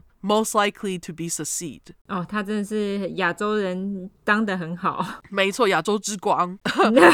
结果呢，他因为成绩很好嘛，也就在高中毕业后，他就被明尼苏达的大学录取了。嗯可是他上大学读不到两年，他就休学了，跑去工作。不过小说还是有持续继续写哦。 ，OK，可是写一写，写到二十几岁之后，小明开始就觉得我这样一直写下去好像不是办法，好像已经没有办法满足到我了。他开始幻想，要是有一天呢，他真的能够像他自制的 A 书内容这样子执行，等于说绑架老师，不知道会有多好。嗯于是呢，他就开始慢慢计划，总有一天他要绑架小丽。那在小明二十五岁的时候，这时候是一九七五年，嗯，他终于找到了一个地址，为了要绑架小丽，他就闯进了这个地址。就他一进去就发现不对，里面的人好像不是小丽耶，他就发现一对夫妇住在里面。嗯啊结果他这时候想说，可是为什么夫妇的地址会跟小丽有关系呢？于是他就不管，拿着枪指着夫妇，叫他们两个就是听他的话，然后他就可以把他们绑起来。 ，OK，他就强迫夫妇趴在地上，质问他们说：“你们两个跟小丽是什么关系？为什么我查她的地址会查到你们家的地址？”就发现呢，这对夫妇其实是小丽的亲戚。哦，于是小明就威胁夫妇说：“今天我跑进来这件事情，你不准跟任何人讲哦，而且你也不能跟警察讲。要是你们去找任何人讲的话呢，我现在知道你们的地址，我一定会回来把你们杀了。”哦哦，OK，他就威胁他们两个。嗯小丽的亲戚，他就因为害怕，就也没有找任何人讲，也没有找警察讲，这件事情就不了了之。 ，OK，那一直以来呢，小明都找不到小丽是有原因的。小明在跑错房子后的这几年呢，这几年小丽跟她的老公还有两个孩子都在菲律宾传教。小丽的老公是一个基督传教士， OK，他们一家人直到一九七九年才搬回明尼苏达州休息一年。那这几年来呢，小明还是持续地一直在找，就是小丽住在哪里。他真的是很执着哎，超执着，这时候已经十几年了耶，对啊，他对那个老师非常的执着哎，超级着迷，已经到我我觉得有点恐怖哎，到底你可以，他就是要得到他啦，对，真的好恐怖哦，呃，恐怖情人。嗯，完全，那终于在小丽搬回明尼苏达州后，将近一年的时间，嗯小明终于找到小丽家的地址，就是皇天不负苦心人。 ，OK，这时候小明三十岁，等于说他爱了小丽十四年，哦十四年。好恐怖哦，超恐怖！我觉得他要是知道那种你知道呃整骨、嗯，下骨、哦，整蛊。 整蛊听起来比较像是在你身上敲来敲去的那种整蛊，我觉得他如果知道下蛊，他一定会对小丽下蛊，让她爱上他真。的耶好恐怖的人哦。然后自从他知道这个地址之后啊，他就开始频繁的跟踪小丽，嗯，为了要找到机会可以就是绑架她。那在跟踪她的这段时间呢，小明不知道是用什么方法跑进去小丽公寓家的楼下正楼下，嗯，然后找到夫妇房间的下面，用电钻在天花板钻了一个洞，只为了要从楼下钻的洞偷窥小丽。好恐怖哦，我觉得在床底下钻一个洞是还是超靠腰的。超级耶！他到底是怎样啊？他就是想要偷听，然后这也是我想说，你怎么跑进去这个公寓的？ 对啊，他到底是怎样？对，他就是钻洞想要偷窥他，然后他之后他还分别呢，在人家不在的时候偷偷跑进去小丽家三次，只为了要碰到他单独在里面，神经病哎！OK，真的是神经病。然后他有一次呢，他为了声东击西，他还在附近的邻居家阳台放火，只为了他好爬进去小丽的家。邻居很衰，超衰，超衰，阳台莫名被放火，对，那时间来到了一九八零年的五月十六号，这天其实是在小丽他们一家人又要回到菲律宾前的五天，嗯所以小丽就带着八岁的女儿小贝，她的名字叫 Elizabeth，到玫瑰镇上的一间理发店用头发。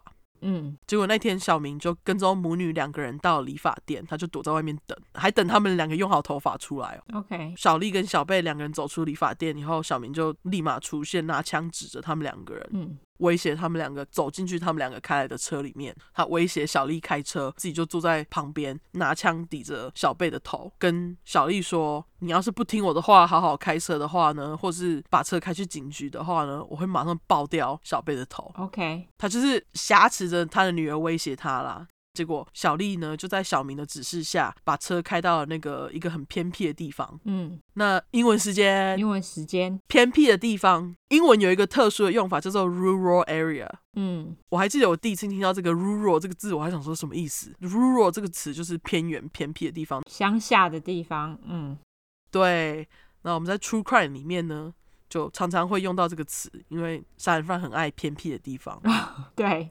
就 “rural area” 这个不是一个坏词，就是了不是一个坏词，就是这个词我之前没有特别学到，所以我才特别把它拿出来提。之后呢，到了这个地方之后，小明就命令小丽下车，用绳子把母女俩的手绑在背后，嗯将两个人丢到后车厢里面。接着，小明就继续开车前往他要换车的地方。那小丽母女两个人被关在后车厢里面，当然不会安静的待着啊。小丽就开始想要把她的那个手上的绳子解开嘛，嗯因为这样子，她就在后车厢里面发出一些噪音。嗯结果在前面开车的小明，他就听到后车厢传来的噪音，他就暂时停车。停车之后下车，走到后车厢，用胶带把母女俩的手绑得更紧，就为了让他们不要解开。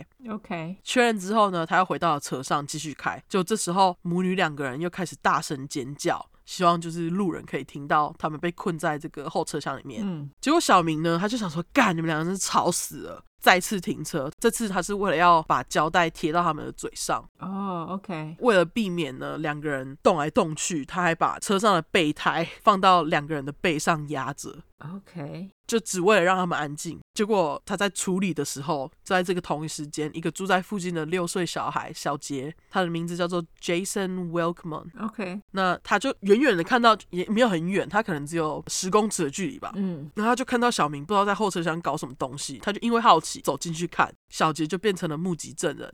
那小明为了不留目击证人，于是他就一把把小杰抓着，一起把他塞到后车厢里面。嗯小杰因为莫名其妙就被陌生人带走了嘛，又被塞到后车厢里面，他就一直哭，一直哭，嗯但他也没有哭得很大声，但他就是一直发出那种啜泣声。 ，OK，搞得小明很烦，于是小明就渐渐的失去耐心，他就决定呢，他找好地方就要处理掉小杰。嗯接着他就继续开车开到了一个位于阿诺加镇，就是 Anoka County 的野生保护动物园区。嗯他开进这个保护园区之后呢，他找到了隐秘的地方，下车打开后车厢，一把把小杰拖出来，嗯然后把后车厢盖上。他在把小杰拖出来的时候呢，他还顺便从那个后车厢里面拿出了一把铁条。那这把铁条呢，就是那种拆轮胎的棒子， ，OK，它的英文它是写 tire iron，嗯就是开路上然后爆胎，那你必须要换备胎的那种东西。 ，OK，那于是他就把小杰拉出来，就把小杰拖到森林里面，然后拿着铁条开始狂打小杰，小杰好衰哦，超衰，而且他才六岁哦，啊好可怜哦，他就开始狂揍他，那至少有两三下都是落在头上，所以小杰其实就是这样被小明活活打死。小明把小杰打到倒地之后呢，他就走了。嗯他的尸体是直到很后来小明被抓之后才被发现，因为他就特别开去森林里面，然后尸体又比较小，嗯，小杰就这样被杀了。可怜，对，接着小明就一副就什么事都没发生的样子，他就回到车上继续开车，开到了换车地点，换了自己的车之后开回家。嗯一到家之后呢，小明就把小丽还有小贝的眼睛蒙起来，嘴巴就咬着毛巾，避免他们尖叫嘛，嗯把两个人丢到一个非常狭小的衣橱里面锁着。我之后会放照片，那这衣橱大概只有六十公分乘以三十公分这样子的大小。超小的欸，小丽跟小贝两个人其实蛮瘦小的，但还是很小啊。对啊，，对，结果就在他绑架两个人回家的当天晚上呢，小明就单独把小丽带出来，嗯把小贝反锁在衣橱里面，接着将小丽带到另外一间房间，命令她趴在地上，然后把她的手绑在家具上。嗯接着，小明呢就对着小丽开始喃喃自语。小丽就问他说：“你到底是谁？为什么你要绑架我？”小明就不告诉他，嗯然后开始对着小丽说呢，以前呢，他在高中的时候呢，因为小丽给他 B，就是大概七八十分，B 是八十分吧，七十五分，之类的，可是 B 也很高啊，但他就说都是因为你害我没办法申请奖学金上大学。其实这就是谎话，因为我刚刚不是有说他在学校对，啊，我就想说他不是有上学校吗？他就是说谎，嗯他就对着小丽说：“哦，你之前给我很烂的成绩，害我没办法上大学，害我只好去当兵。结果我还被送到越南打战，然后还被掳走当了一年的囚犯，这都是你害的。”撒谎，欸他自己编造的，呃，真的哎，他真的不是双鱼座，他是天平，我搞不好上升双鱼， 上升双鱼，一直骂双鱼，对不起双鱼座， 呃，他就是怎么讲，他就是编理由，想要让小丽对他产生同情，或者是让他觉得就是愧疚。 OK，然后他还跟小丽讲说，吼，你知道我之后发现你的地址之后，我在跟踪你的时候，你都没有认出我来，哎，让我很生气。神经病，对，他就说我在那个超商之类的地方跟踪你的时候，你都认不出我，让我好生气哦。然后小丽就想说，呃，你谁？对你哪位？对他这时候还是想说你谁？然后就过了几小时后，他才告诉小丽说他自己是谁，就是你十几年前教的学生小明啦。嗯，小丽才想到说啊，就是那个学生。那他就跟小丽讲说，这些年来呢，他很爱她，可是他都一直碰不到她。嗯，讲完之后，小明就开始强暴小丽，哦，OK，强暴了她，强暴了好几个小时之后，才把小丽再次关回衣橱里面。这整个过程呢，小丽的眼睛一直都是被蒙着的。嗯，而且小明还有把这整个他跟小丽讲的谎话，还有他强暴小丽的整个过程中录影下来，他就有点像你的小李，就录影。对，在小丽母女俩被囚禁的这段期间呢，小丽几乎天天都被小明强暴，并且在最一开始的几个礼拜，大概一个月，母女俩是一直被关在这个狭小的衣橱里面。嗯小丽只有在被强暴的时候才被准许出来。嗯在几次的强暴的过程里面呢，小明还会跟小丽讲说，小丽呢像一条死鱼，他就很抱怨哦。那你抱怨个屁呀、强暴人家哎、对啊，他就跟小丽讲说，你要对我热情一点哦，你要跟我上床的时候，就像跟你老公上床一样。精病。他跟她说，你要是把我搞生气的话，哈，我就去杀你女儿。嗯他这时候他就跟小丽讲说，你知道人在窒息的时候会怎样吗？会全身在那里挣扎摆动，在死之前会这样啊。嗯，跟他讲完之后哦，他就说：“你快点亲我的嘴，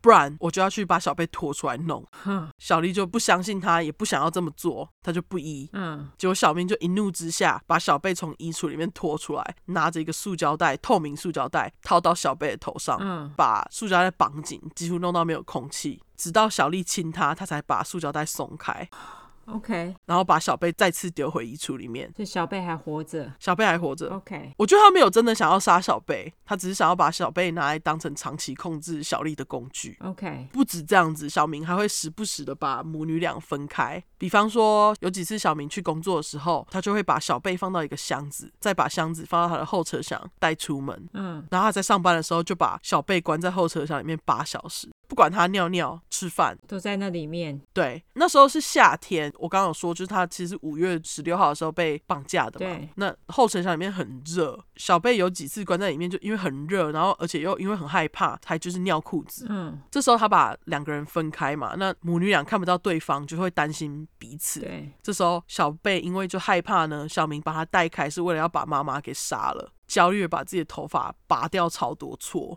所以他手没有被绑起来哦。他就把它放在箱子里面锁着。哦，可能因为他是小孩，他也没有办法打过他，所以他也无所谓这样子。对，他就是放到一个箱子里面锁着之后，再把它放到后车厢里面。 OK，等于说，他即使手没有被绑着，他也逃不出来。嗯，小明还告诉母女俩说呢，要是他们敢尝试逃跑的话，他就会把他们两个杀了，然后再去把小丽的老公还有另外一个儿子杀死。嗯，那他不止一起威胁这两个人之外，他就是会单独威胁小贝啦，跟小贝讲说不要许康许胖，你要是想要尝试逃跑，我就会杀死你妈。嗯，这时候，小明呢还弄了一个像是束背带的东西，把小丽跟小贝两个人绑在一起。等于说，他们如果要活动的话，他们就必须要一起活动，就会增加逃走的困难度。嗯，我之后也会放照片。好，那母女在被囚禁过了将近一个月之后，小明就开始允许小丽跟小贝在他下班后可以跟他一起在厨房吃饭。自以为的大发慈悲，就是让母女俩可以在客厅里面活动一阵子。嗯，小明还甚至有尝试着跟小贝玩一些桌游之类的。我觉得他有点就是想要当小丽的老公，然后小贝的爸爸，这样哦，OK，好恶哦，就假扮游戏。嗯那在囚禁他们的这段期间呢，有一次呢，小明因为他工作关系必须要到芝加哥去开会，然后他为了他这两个人质，他就 非常的大费周章的把两个母女俩丢到拖车里面，然后把拖车放在他的车子后面一起开到芝加哥。就近监看，以免就是母女俩在家偷跑，神经病哎，超级神经病， 真的神经病。随时随地都要让他们两个在他旁边。对，那终于呢，在被囚禁的第五十三天，也就是一九八零年的七月七号，小丽就看着衣橱里面的那个门枢纽，这个地方它的英文叫做 door hinge。就是他们那个在装那个门跟那个柜子的那个会转动的那个金属片，对，嗯，有一种它是四个洞洞扣在一起之后，然后上面会有一个钉子穿过那些洞洞，你知道我在讲什么吼？我知道啊，嗯，对，我不知道大家知不知道，反正就是一个连接门还有门框的东西，这个东西叫做门枢纽。对，那个我在做精工很常做 到，我可以了解，希望大家也可以了解，有点困难。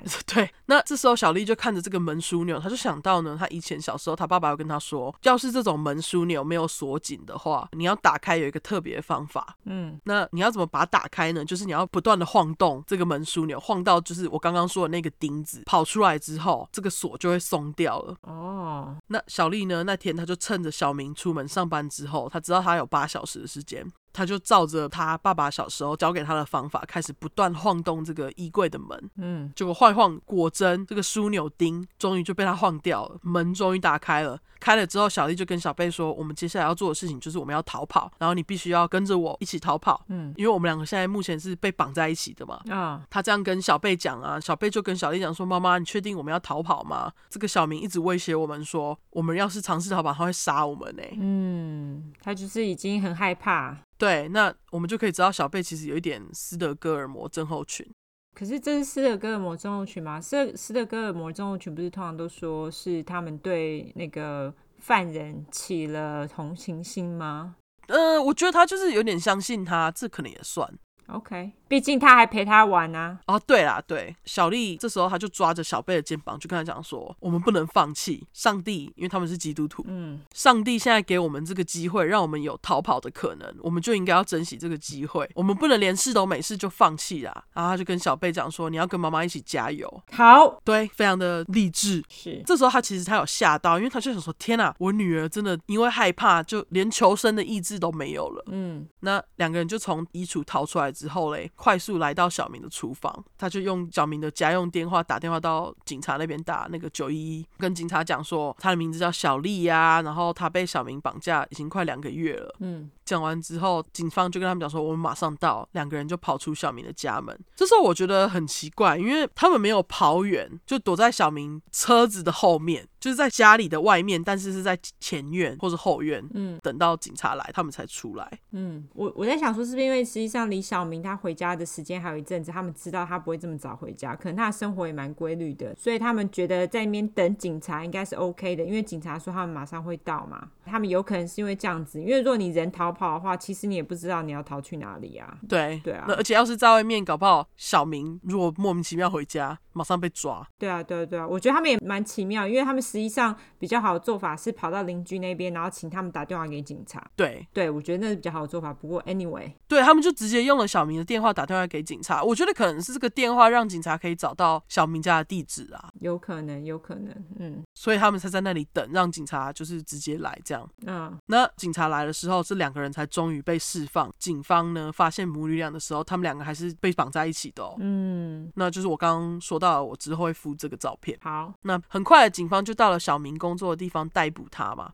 被送到监狱之后，小明就跟狱友讲说：“哎，只要你帮我做一些事情，我就给你五万美金，你就可以赚一笔。嗯五万美金就是一百五十万台币哦。”嗯那狱友好像不久后就要出狱了，他就说：“你出狱之后呢，去帮我杀小丽，还有她的女儿小贝，这样他们之后他们就无法出庭作证。嗯，而且你不止这样，你还要帮我逃狱。这样五万美金也太少了吧？”我也觉得，嗯就狱友出狱之后，小明也不知道是怎么弄的，他就写了一张一千美金的支票，寄到他跟狱友要来的地址，当做头期款这样啦。 ，OK，在他寄到狱友的这个头期款旁边，他就留了一张信，他就写说：“哎，你可以在我之后被转到医院里面做心理评估的这这个时间，这个空档，闯进去医院里面把我带走。”嗯等于说他要狱友来救他啦，狱友就当然就不理他，嗯他就马上把小明想买凶，还有请他帮忙他逃狱这件事情告诉 FBI。 ，OK，那小明在监狱等待审判的这段时间，他就一直跟监狱里面的人讲说，他一定会逃狱啊。他还把那个监狱里面的灯泡摘下来，然后敲碎，嗯把那个玻璃碎片插上通马桶的那个 plumber 橡胶的地方就插进去，当做武器。我也不知道他为什么要做这个武器，他神经病啊，超神经病，然后就因为这样，监狱里面没有人想要跟他打交道。嗯那事后呢，小明的这个案子分别有两个不同的审判，第一个是关于小丽母女的绑架案，还有对小丽的强暴案，这个是第一个审的，因为母女两个人是活着的嘛，就是证据确凿吧？对，可以马上审。嗯，在小丽出庭作证的时候呢，小明还试着呢想要就是攻击小丽，怎么攻击？他就是想要越过那个我们那个法庭上不是都会有一个篮子吗？就是有一个像门的东西，嗯，法官跟那个作证人之间不是会有一个小篱笆门吗？对，那作证台不是通常都在那个门后面吗？嗨，小明基本上他就是想要往坐正台的方向冲，然后攻击小丽，结果他这时候他就被拦下来了。嗯那在这个强暴还有绑架的罪呢，他被判了三十年。嗯第二个审判呢，就是刚刚被铁棒敲死的小杰的杀人案。嗯那警方会得知，就是在小丽母女的证词之下，知道小明他有把小杰带到野生保护中心杀死，然后弃尸。那第二次审这个小杰的杀人案的时候，小明他就不知道从哪里伸来一把刀，在律师把小丽带上作证台的时候，这次呢他就跳过了那个篮子，然后抓着小丽的脖子往她脸上划了一大刀。撒欸会，他就是要吼回戏，得不到他就让他死。他真的很恐怖哎，超恐怖。然后你知道他这一刀，他其实是从下呃嘴唇下面一直裂裂裂裂裂裂到嘴唇的旁边哦，然后再裂五公分左右。天哪，好恐怖哦，对，有点像是小丑那个妆，长长一条，然后只有一边，然后他那个伤口就是这么长。天哪，好恐怖哦，小丽真的超衰，对，那他马上就被紧急送医了嘛。最后这个伤口事后还缝了六十二针，哦，OK，我之后会放照片。好，那小明呢？他也不浪费时间，在他攻击小丽的时候，然后割她、攻击她这段时间，对着小丽说呢：要是他有一天他能够出狱，他一定会把母女俩找到，然后杀死他们。嗯他这个攻击的活动呢，法院还出动了五名男子，才有办法把小明压制住哦。这个疯子的执念，真的耶好恐怖哦，对啊。之后嘞，在谋杀小杰的这个罪名，小明就被判了四十年。什么？他应该被判死刑吧？干，他没有被判死刑，再加上之前的三十年，总共就七十年。嗯他那时候是一九八零年判的嘛，嗯三十年后，他有机会会在二零一零年的七月六号申请假释。 ，OK，不过还好，法官认为小明他对于社会还存在非常重大的威胁，于是最后就否定他这个唯一的假释的机会。嗯所以等于说，他现在就是要在监狱里面关到死。还好， ，OK，那小明的妈妈呢？其实，在开庭的时候有到场，然后她有亲自过去跟小丽道歉，跟她说她很抱歉自己的儿子对他们做的事情。嗯小丽人还很好，她就跟小明妈说：“你不要太责怪自己，要是我自己的儿子做这样子的事情，我都无法想象，所以我才选择原谅他。”嗯，她说：“虽然我跟小贝两个人因为小明的关系受苦了五十三天，可是小明的家人却要因为小明做的事情而受苦一生。”然后他们两个讲完之后呢，就连小丽的老公哦，都给小明妈一个拥抱。人怎么这么好？他们人真的超好，对啊，那至于小丽母女两人呢，虽然经历过这个恐怖的绑架，嗯他们在家人的支持还有关怀之下，两个人的创伤就有逐渐好转。嗯现在的小丽已经是一个满头白发的老奶奶，小贝则是结婚然后有家庭了，所以小明现在还在关还在关， ，OK，还活着。还活着。那这个故事有被拍成电影，去年上映的样子。哦，是哦，对，那那部电影的名字叫做《绑架》，这是我翻译的啦。嗯， Abducted: The Mary Stoffer Story。想找来看。我之后也会放封面。好对，好恐怖的执念哦。对，这是执念跟爱的跟踪狂的故事。对啊，非常恐怖哎，对对，台湾人的执念 台湾人执念，没错，没有，这跟台湾人没有关系，就他的执念啦。对，真的好恐怖哦。对我们台湾人也是有恐怖人的。没错，没错。好，好，这故事非常精彩。那我故事就到这边完。玩，好，那我们接下来我们是想要稍微聊一下最近美国的事情，对川普他得了武汉肺炎，没错，你知道 Twitter 上面就一堆人在那里，就是希望他死。Twitter 后来还禁止大家讲这种话，你只要在 Twitter 上发说“哦，我希望川普因为得到武汉肺炎死”的话，这个留言就会被删掉。这个蛮好笑的。我知道他会喜欢川普的原因是因为他自从上任之后，台美关系变得非常好。对，那是因为川普他根本就是想要让中国觉得很生气，所以故意这样做。他就是个商人啊呐、对，但是基于这一点呢，当然我也是会会非常支持他。可是他为美国境内呢，其实带来非常多的麻烦。对，对，这非常多的麻烦。就对美国人来说，川普并不是一个好总统，not at all，他们非常讨厌他。而且他种族歧视非常严重，他带起种族歧视、白人主义。对，这个真的是莫名其妙。然后，但是这些都不是压倒我的最后一根稻草，压倒我的最后一根稻草是他居然申请公民的费用给我 double，让我超不爽的，好不好？八十六趴，对我超不爽的，整个就是原原本只要六百多块，现在要一千多块，整个 double，这个是让我最不爽一点，所以我就觉得，干你怎么不去死啊？不要乱讲话，你可以重病。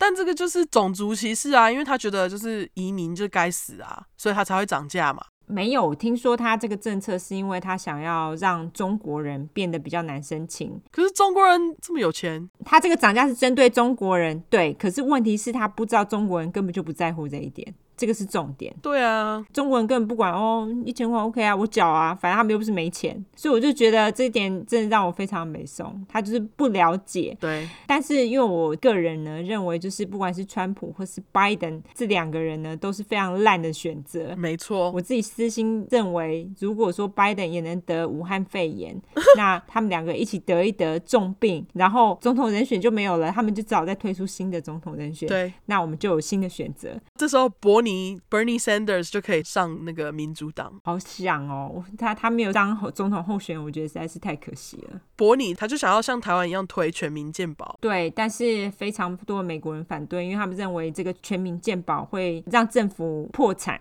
对，可是政府花很多钱在军事或者是警察，对啊，其他莫名其妙的支出上面，所以我真的不懂哎。所以我就觉得真的是莫名其妙，而且你之前不是还有讲说什么医疗制度？对，我们在美国这边其实看医生超级贵，你即使有他们的那个保险哦，你看医生还是很贵。然后每个月的保险最便宜也至少要一百美金，那个诶也是看州，看州。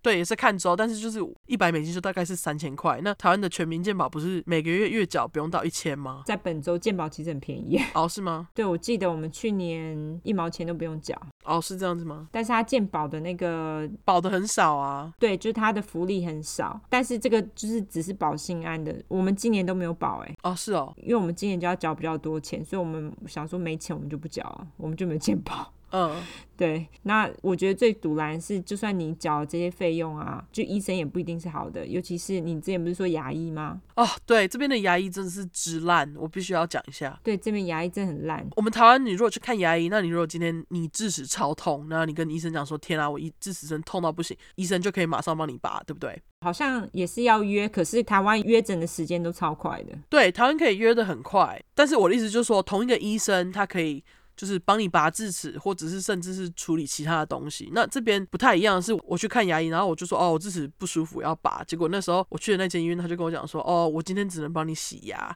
那你要拔牙的话呢，你要跟另外一个医生做预约。”我没办法帮你拔，台湾也有这样子啊。哦，是这样子吗？对我之前去看的医生，他也不拔牙的，哦，因为他说拔牙是小手术。但是我觉得我去的园林的牙医院，通常都是同一个医生会帮你处理。然后，所以我其实这时候来这边看的时候，我就觉得有点觉得，呃， OK，他还不是同一间医院，我还要去另外一间医院拔牙才行。哦，对啊。对，而且很奇怪，他们这边医生他们只会做某些特定的东西，他们有一些，例如说，我说我不是拔牙，因为如果说拔牙是小手术，我觉得倒还好。但是我说的是，例如说一些牙套，那他的牙套他也只会做特定的牙套，那他有一些牙套他不会做，嗯，所以我就觉得在这边看牙医真的非常碰运气，对，而且拔一颗牙就要三百哦。超级贵。对，这边就是不管做什么都很贵。所以后来就是我老公他那个牙痛做牙套是回台湾做的，因为在这边实在是太贵了，而且我们那时候回台湾才两周，那医生还愿意配合我们的时间，然后帮他在两周之内把抽神经啊，然后还有牙套啊，通通都弄好。我老公回台湾当然是自费，可是自费还是比他们这边便宜。嗯，然后我觉得就是像美国这样子，所谓世界强国，可是医疗却这么的落后，对啊，然后又这么贵，让人没办法负担。然后我就觉得，非常不 OK。我们就需要一个像伯尼这样子的人出来弄。对，但是非常多人反对他，我觉得这真的实在是太惨了。对，对对，我们不不小心讲了政治，，对，抱 歉，而且还不是很好笑，对不起啦哈。我们没办法每次都好笑。 对，没办法，这就是发生在我们大家都觉得啊，你在美国生活啊，好像很好，没有，美国的生活比你想象中的还要困难很多。而且你们有看 debate 吗？就是辩论，简直是一场闹剧，哦，我觉得很好笑啊，就是当笑话看看就好，当 comedy。 比台湾的新闻还难看。我们根本没有看，我们隔天就直接看那个新闻的精华节选。我看到那个川普讲的话，我都快要笑死了。川普跟拜登他们两个人实在是太好笑了。他就一直不断的插嘴，我就觉得超好笑，他就是在欺负他。对，我觉得两个人就是好笑。对，而且老实讲，我觉得拜登真的看起来好老、哦，我真的很担心，如果他真的当上美国总统，他一下子就死掉了欸。那没关系啊，副总统是那个 Kamala，就是那个女生是不是？呃女生，他们需要一个女总统的啦。是啦，是啦。对啊， OK，好这，就是我们的结论。他们需要一个女总统。对，像小英这样的总统，哎、拜托，要是有像小英这样的总统，美国很快就又好起来 了，好吗？真的欸，对啊，没错，这是真的。OK，好，那我们结结论就这样。对，今天的结论，他们需要一个女总统。OK，对， 好，好，好那接下来呃，我们来说说我们的社交软体吧。好，我们的社交软体是直接搜寻“出快”出来的“出”失快的“快”，后面是 “true crime”，英文 T R U E C R I M E。呃，我现在有在那个每一集的叙述里面放我们的 Instagram，所以你直接点进去就可以追踪我们。没错，如果你想要搜寻英文的话呢，就直接搜寻两次 True Crime。T R U E C R M E T R U E C R M E True Crime True Crime，、嗯哼，那我们下周可能会有一些给大家小惊喜，就是这样子。对，下周可能会有一些小惊喜。对，那大家还有就是行有余力的话，就麻烦帮我们投内一下，对我们投内一下，感谢大家。对，以及五星留言，谢谢。那如果有任何原因你不想给我们五星的话，麻烦告诉我们为什么，不要留了心就走。流星就走，就是报复性流星啊，不然还有什么呢？没错，真的，对，搞不好是之前那个想要帮我们做封面的人来留的。那那我就无所谓，哎他就留吧，对他可以去吃屎。没错，好，嗯对，还有就是我们现在在征大家的小故事，例如说真实犯罪或者是邪教相关的小故事，大家都可以到我们的呃 Link Tree 去找，我们有那个 Google 表单，你填一填可以寄给我们，或者是直接在我们的 IG 或是 Facebook 传讯息给我们都可以哦。对，在表单上面它就是第一个，在最上面直接点进去写就可以了。对，没错，麻烦大家喽，谢谢。谢谢，好，好，今天就这样喽，拜拜，拜。拜。